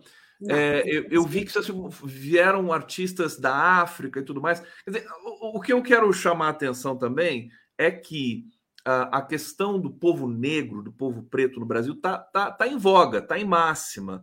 É, o IBGE soltou, acho que, uma, uma, uh, uma parte da, do levantamento que eles estão fazendo, e mais gente se declarando preta no Brasil, negro tudo mais. É, agora, falta muita coisa quando a gente vê que o Brasil é um país majoritariamente preto, é, e, e, e, que a cultura, inclusive a, a, a intelectualidade também, é, é, também é preta. Quer dizer, a que é branca é europeizada, né? A preta é, ela tem um, um borogodó, uma coisa a mais, assim, que eu sinto toda vez que leio é, intelectuais negros. Acho que tem uma diferença. É, hoje, um é, hoje, por exemplo, aliás, sempre teve negros na dianteira escrevendo com artes diversas, é, expondo né, essa situação do racismo no Brasil. Isso desde a, escravi, desde a escravização, isso acontece. Agora, hoje a gente está mais presente no mercado, né? seja no mercado editorial, seja na TV, é, porque é produto de muita luta, né? Mas o que eu, por exemplo, a novela Vai na Fé, é uma, é um, uma ode, né? É uma coisa bem interessante. Você vê lá Elisa Lucinda, Sharon Menezes e tantos e tantas é, dando show, né? É, como já foi Zezé Mota, como já foi Ruth de Souza, como já foi Milton Gonçalves, só que lá atrás, é, por mais que eles dessem show, é, não aparecia o show. Né? É, hoje é, tem mais neon na história e é, sem dúvida, produto dessa luta histórica. Né? e tem, tem resultados. Né? A Constituição brasileira, embora ela não seja 100% aplicada ainda, depois de 30 anos, mas ela é considerada uma das mais democráticas, né? uma das, não a única. É, inclusive, é conhecida como Constituição Cidadã. Né? E eu não sei se você sabe, Gustavo, recente agora, em 2020, o, sem querer, eu acho, né? Acho que ele nem pensou o que estava fazendo, mas o, aquele presidente anterior ao nosso, Lula, ele assinou uma convenção chamada Convenção Inter, Interamericana contra todas as formas de discriminação racial. Qual é o contexto disso? É assim, desde 65, né, desde 1965, existe uma convenção internacional contra todas as formas de discriminação racial forjada pela OEA, pela Organização dos Estados Americanos. Só que esta convenção de 65, ela não fazia eco porque ela é, era muito europeizada. Então, na primeira gestão do governo Lula, é, eu, como ministra, com o apoio do Celso Amorim, ministro do Ministério das Relações Exteriores, com o apoio do Lula, presidente, nós trabalhamos com outros países, sociedade civil e governo, para criar o texto da Convenção Interamericana. Então, demorou mais de duas décadas para isso sair. E qual a importância disso? Tem inclusive um amigo chamado Douglas Martins, que você pode chamá-lo para ele falar sobre isso, porque ele está estudando a convenção. Eu não sou estudiosa da convenção, só conheço a importância política dela. Mas a, essa convenção ela tem peso de lei, né? É, só que o Brasil ainda não sabe disso sabe? Acho que nem o nosso governo atual, que é muito recente, né? Então, somando a Constituição, o Estatuto da Igualdade Racial, que é de 2010, que é um, um agrega a Constituição, e a Convenção Interamericana, nós temos instrumentos legais é muito interessantes. Inclusive, essas e foi, e foi o Inominável que assinou essa convenção? Foi, então, ele, ele assinou. sem saber, saber né? né? Não estava então, sabendo. É, então, eu, eu vou até propor a esse amigo Douglas, que é advogado, super comprometido, é negro também. Eu vou até propor para o Douglas que a gente analise o caso do Vini à luz dessa convenção, para ver que bicho dá. Foi uma ideia que me ocorreu agora. Perfeito, porque tem, tem ali um, uma série de premissas e conceitos novos, contemporâneos, que acrescentam. Preciso ler a convenção, né? convenção precisa ser divulgada também, né? Esse é, texto vou te, da vou te mandar o texto, é bem, Manda. bem moderno. E aí nós precisamos conhecer, trabalhar é, este, este plus que essa convenção traz à nossa Constituição. Quando você me perguntou, você me, me, tremeu aqui quando você perguntou assim: você é racista? E achei muito interessante, porque é, faz a gente pensar, faz a gente refletir. Eu tenho uma posição até é, talvez um pouco mais radical, que eu, eu tenho um pouco de vergonha da branquitude. Né? Eu, como branco, né? porque eu sou branco aqui no Brasil, também no exterior acho que eu não sou. É. Brasileiro, brasileiro não é ocidental, né? É Esse estereótipo, né? Tem gente que se acha branco aqui, vai para a Europa e percebe que não é, né? É, visto como branco. Então, eu acho que tem um, um, uma atitude que os brancos deveriam ter, a meu ver, que é de é, é, sempre se colocar né, de, de, com humildade no, no, próprio debate público e com um, um vamos dizer assim, um, um, um superego mais pronunciado no que diz respeito aos privilégios que sempre, sempre tivemos. Né? É. Eu, então, eu... O... Diga, diga, pode, pode falar. O nosso teórico de, né, de esquerda, o Florestan Fernandes, é, ele tem duas frases dele que arrasam também, né? Ele, ele diz que é, na escravidão, na escravização e pós, os negros é, estiveram por sua própria conta. Né? Essa é uma bombástica, né? E a outra é que o Brasil tem preconceito de ter preconceito. Né? E isso, aí, é, preconceito, e aí, preconceito. É, e aí isso gera um comportamento em que cada um se acomoda, em, brancos, japoneses, os não negros, se acomodam na sua condição de privilégio e negros e indígenas ralam né, para viver. Matilde Ribeiro aqui no Giro das Onze. E também sabe que nós estamos em TV aberta também, viu, Matilde? Estamos na TVT ah, de é? São Paulo para a região metropolitana e também na FM, na Rádio Brasil Atual. Né? Temos aqui um, um, um programa agora potente para difundir, divulgar e propagar o debate de qualidade, o que torna a sua presença aqui ainda muito mais é, importante para todos nós. É, eu queria falar com você, Matilde, sobre o momento atual do Brasil é, a gente está vendo muita gente até brincando com isso. Ah, o Lula tem sorte, né? Está tudo melhorando, economia, inflação, emprego e tal. É, eu ontem eu tive uma, uma sensação muito esquisita. É, a quantidade de notícias boas que eu li foi, foi algo assim que me impactou. Quer dizer, 10 mil novas vagas no programa Mais Médicos, é, o, o, a questão do carro popular foi absorvida, aqueceu o mercado, salvaguardou empregos e tudo mais. Como é que você está vendo? É, inclusive encaixando aí a questão do combate ao racismo também, que o Brasil, é, nesse governo, trata como prioridade zero, né? prioridade absoluta. É, no trabalho da Daniele Franco, que está realmente bonito de ver também. Queria te ouvir um pouquinho sobre isso. Sim. Bom, é, uma notícia boa de ontem que eu li, né, que o dólar caiu, né? E o nosso presidente disse o seguinte, que os que não acreditaram, que não queriam que ele ganhasse, que falaram que iam embora do Brasil, aproveita agora que o dólar caiu, né? É... Aproveita e você manda.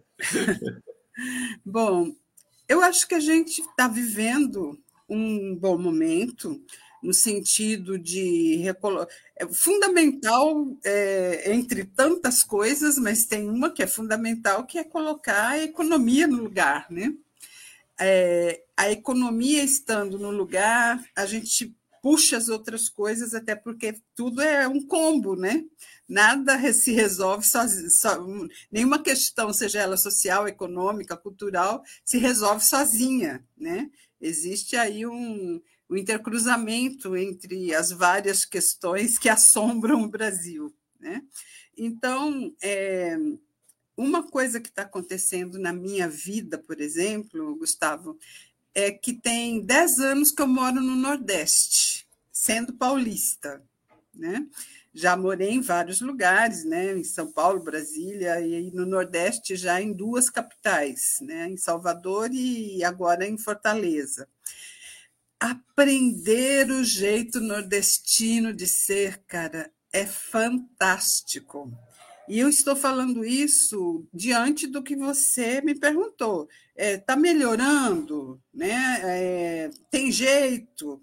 Então, assim, é, vamos pensar. Eu, eu nasci em 1960 e depois estudei, né, os anos 60, a questão do êxodo rural, né? do êxodo Nordeste-Sul, né? Norte, Nordeste e Sul. Então, assim, é, me lembro daquele filme é, A Hora da Estrela, Clarice Lispector tem uma personagem chamada Macabeia. A Macabeia é uma mulher nordestina em São Paulo, né, no sul, sei lá se em São Paulo, mas no sul-sudeste, é, com toda a saga nordestina. Né? Então, é, a personagem Macabeia retrata a mulher pobre, a mulher nordestina, a mulher é, é, no mundo machista. É, se você não assistiu, assista, é antigo, é ótimo. Então, assim, o, nor o Norte e Nordeste sempre foi visto como a saga do Brasil, né? como que não presta. É, e aqui em Fortaleza, no Ceará, onde eu vivo há quatro anos já, tem um enredo aqui que não tem negro. É, tanto teórico, no, no, campo teórico como no, na, no vivencial, é sempre afirmado que não tem negro no Estado. Então, é uma negação né, da nossa, do nosso ser brasileiro. E, na, tempo... verdade, e na verdade, a população de, de do, do, do, estado do Ceará deve ser como a, do, a, brasileira, né? com maioria negra, ou não? É, aqui tem cerca de 100 quilombos, né? eu não lembro agora a cifra de, é, de dos grupos étnicos, é, do, étnicos raciais, eu não estou lembrando, mas certamente não foge a regra. Né? É, então, eu estou trazendo essa situação que é ruim no, no, no Ceará, o fato das pessoas não admitirem a existência de negros, e também, por consequência, o indígena também é um tanto camuflado. Né? Eu estou colando isso às grandes questões né, econômicas, políticas, e dizendo que estar aqui no Ceará ou no Nordeste há 10 anos, muda completamente o meu eixo de pensamento em relação ao Norte e Nordeste. Né? A campanha mostrou o Nordeste é vermelho, de ponta a ponta. Né? Então, é, essa possibilidade né, de valorização da cultura nordestina, de valorização da história nordestina, é, eu acho que o Brasil tinha que se se apropriar disso, até porque também é história de negros e indígenas, né? É, e nós passamos por apagamentos e esquecimentos históricos terríveis. Né? Inclusive a própria história. Matilde, desculpa te interromper, já vou te devolver só para fazer um comentário. A própria história do Brasil, quer dizer, independência. É, a Bahia que, que, conquistou nossa independência, né? Que nós vamos, vamos completar agora 200 anos em 2023 se não me engano, está chegando, ou já, ou já até passou, porque acho que é, a, é, é, o dia que é feriado, nacional, é feriado no estado da Bahia. O Lula 2 de julho. 2 de julho, né? É, dia da independência da Bahia. Que foi é anterior à independência, né? É, foi anterior à independência do Brasil. Né? E, e enfim, esses, é, a, a Unilab, onde eu dou aula, é, lá na Bahia tem um nome emblemático, chama-se Malês, né? se referindo à revolta dos malês. Então, conhecer a história tem muito a ver de conhecer como é que a gente vira o jogo. Né?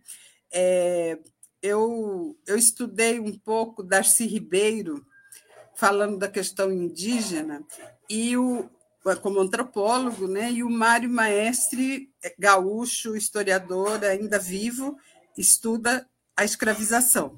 Ambos, eu juntei os dois, sabe? é, ambos dizem o seguinte: que é impossível nós compreendermos a história do Brasil se nós não entendermos o que foi a escravização e a, o genocídio dos indígenas.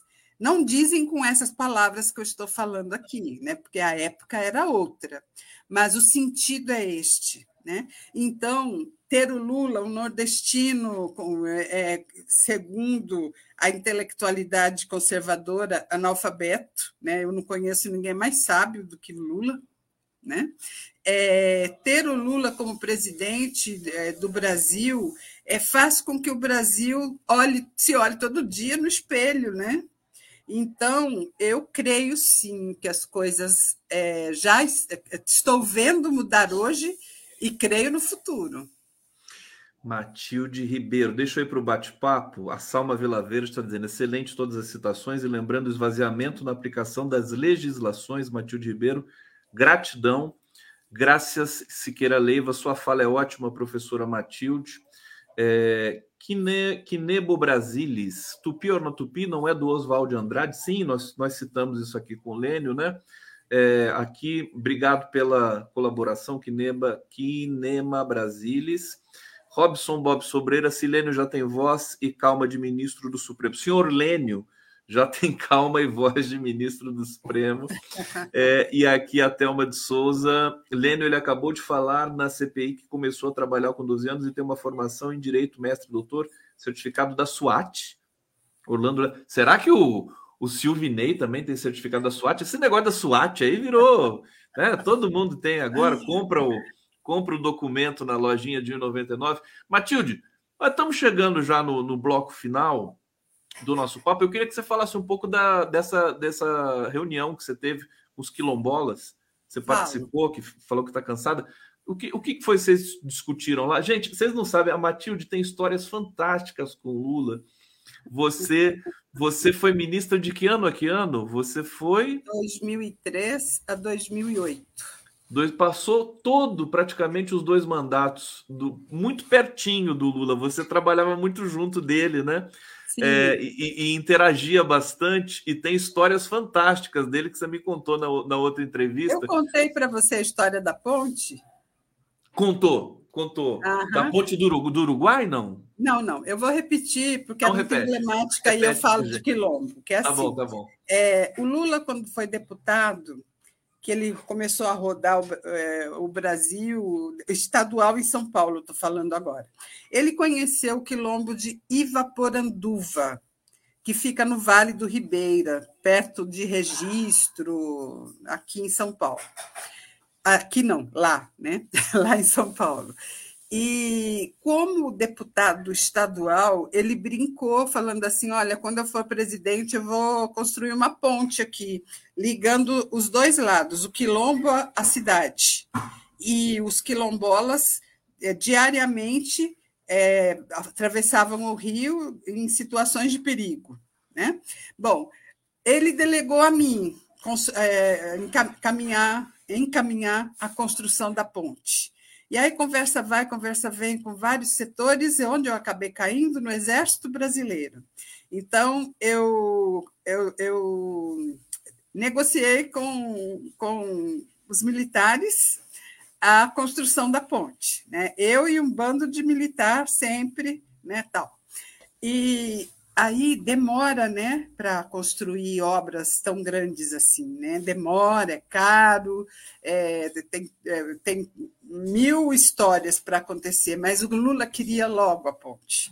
Então, toda vez que ele me encontrava, antes de me dizer bom dia, boa tarde, boa, boa noite, ele falava, Matilde, e a ponte? E a ponte? Né? Virou meme. Né? Bom, eu estive com, nesse final de semana, eh, desde quinta até domingo, eu estive é, no primeiro encontro, segundo encontro nacional de mulheres quilombolas. É, no quilombo, não sei se você sabe, tem cerca de seis. No Brasil, tem cerca de 6 mil quilombos, né? E tem uma, uma organização, uma instituição de quilombolas que organiza a luta quilombola, que se chama CONAC, Coordenação Nacional é, de Quilombos. E dentro da CONAC tem várias frentes de trabalho mulheres, educação, saúde, LGBT e assim por diante. Então, este encontro destes dias foi organizado pelas mulheres quilombolas para discutir a luta dos quilombos a partir do olhar da mulher, né? Que é quem faz o rock cotidiano lá no quilombo. Né? Ela cuida da família, ela planta, ela organiza ações comunitárias, como é também nas periferias. Né? As mulheres seguram a onda no, no cotidiano, com as lutas para resolver as coisas no entorno da casa, e nunca estão na ponta da, dos movimentos sociais. Né? Assim como também a gente demorou a beça para ter uma mulher presidenta. Então as coisas vão se reproduzindo. E aí esse encontro foi bem bacana, tinha umas 400 mulheres. Eu, eu não conhecia Quilombo antes de ser ministra, mas o Lula me, me delegou a função de coordenar a política para os quilombos, e aí, de coração, eu virei quilombola. Né? Então, eu estou em todas com eles. E, neste momento, as mulheres discutiram o seguinte: é fundamental para garantir cidadania e justiça igualdade é, do, é, voltado aos quilombolas e com os quilombolas, fundamental é o direito à terra, né? a regularização fundiária, porque desde a escravização é, os, quilom, os quilombolas cuidam da terra, do meio ambiente, etc., e não são donos da terra né, na divisão de posse e na divisão cartorial do Brasil. Junto com a terra, qualidade de vida, né? Cuidado das crianças, cuidado dos mais velhos, cuidado das mulheres e política de educação, de saúde, de tudo que tem direito. Então, esse foi o papo. Esse foi o papo. É, a gente precisa voltar a falar sobre isso, Matilde. Vou, vou te chamar de novo. A gente está chegando no final do programa aqui. Eu quero agradecer demais a presença de todos vocês, agradecer demais a sua presença. Precisamos conversar para trazer mais essa questão, porque a questão quilombola no Brasil tá, tá, tá com tudo agora, né? É um tema forte, é um tema importante que irradia, inclusive, um debate de qualidade necessário para que a gente possa, enfim, como, como, como um, sociedade como um todo, né, trazer novas perspectivas aí para o Brasil. É, Matilde, demais. Acabou. Adorei. Foi muito rápido, muito Hoje está é, tudo muito rápido. rápido. O que está acontecendo? Brigadíssimo, tá? Pela sua generosidade de vir aqui e, e, logo estaremos juntos de novo. E eu e quando precisar, estou à disposição sempre. Perfeito. Um abraço em tu e em quem nos ouviu, né? Um beijo. Todos que nos ouviram aqui. Amanhã estamos de volta. Tchau, gente. Tchau.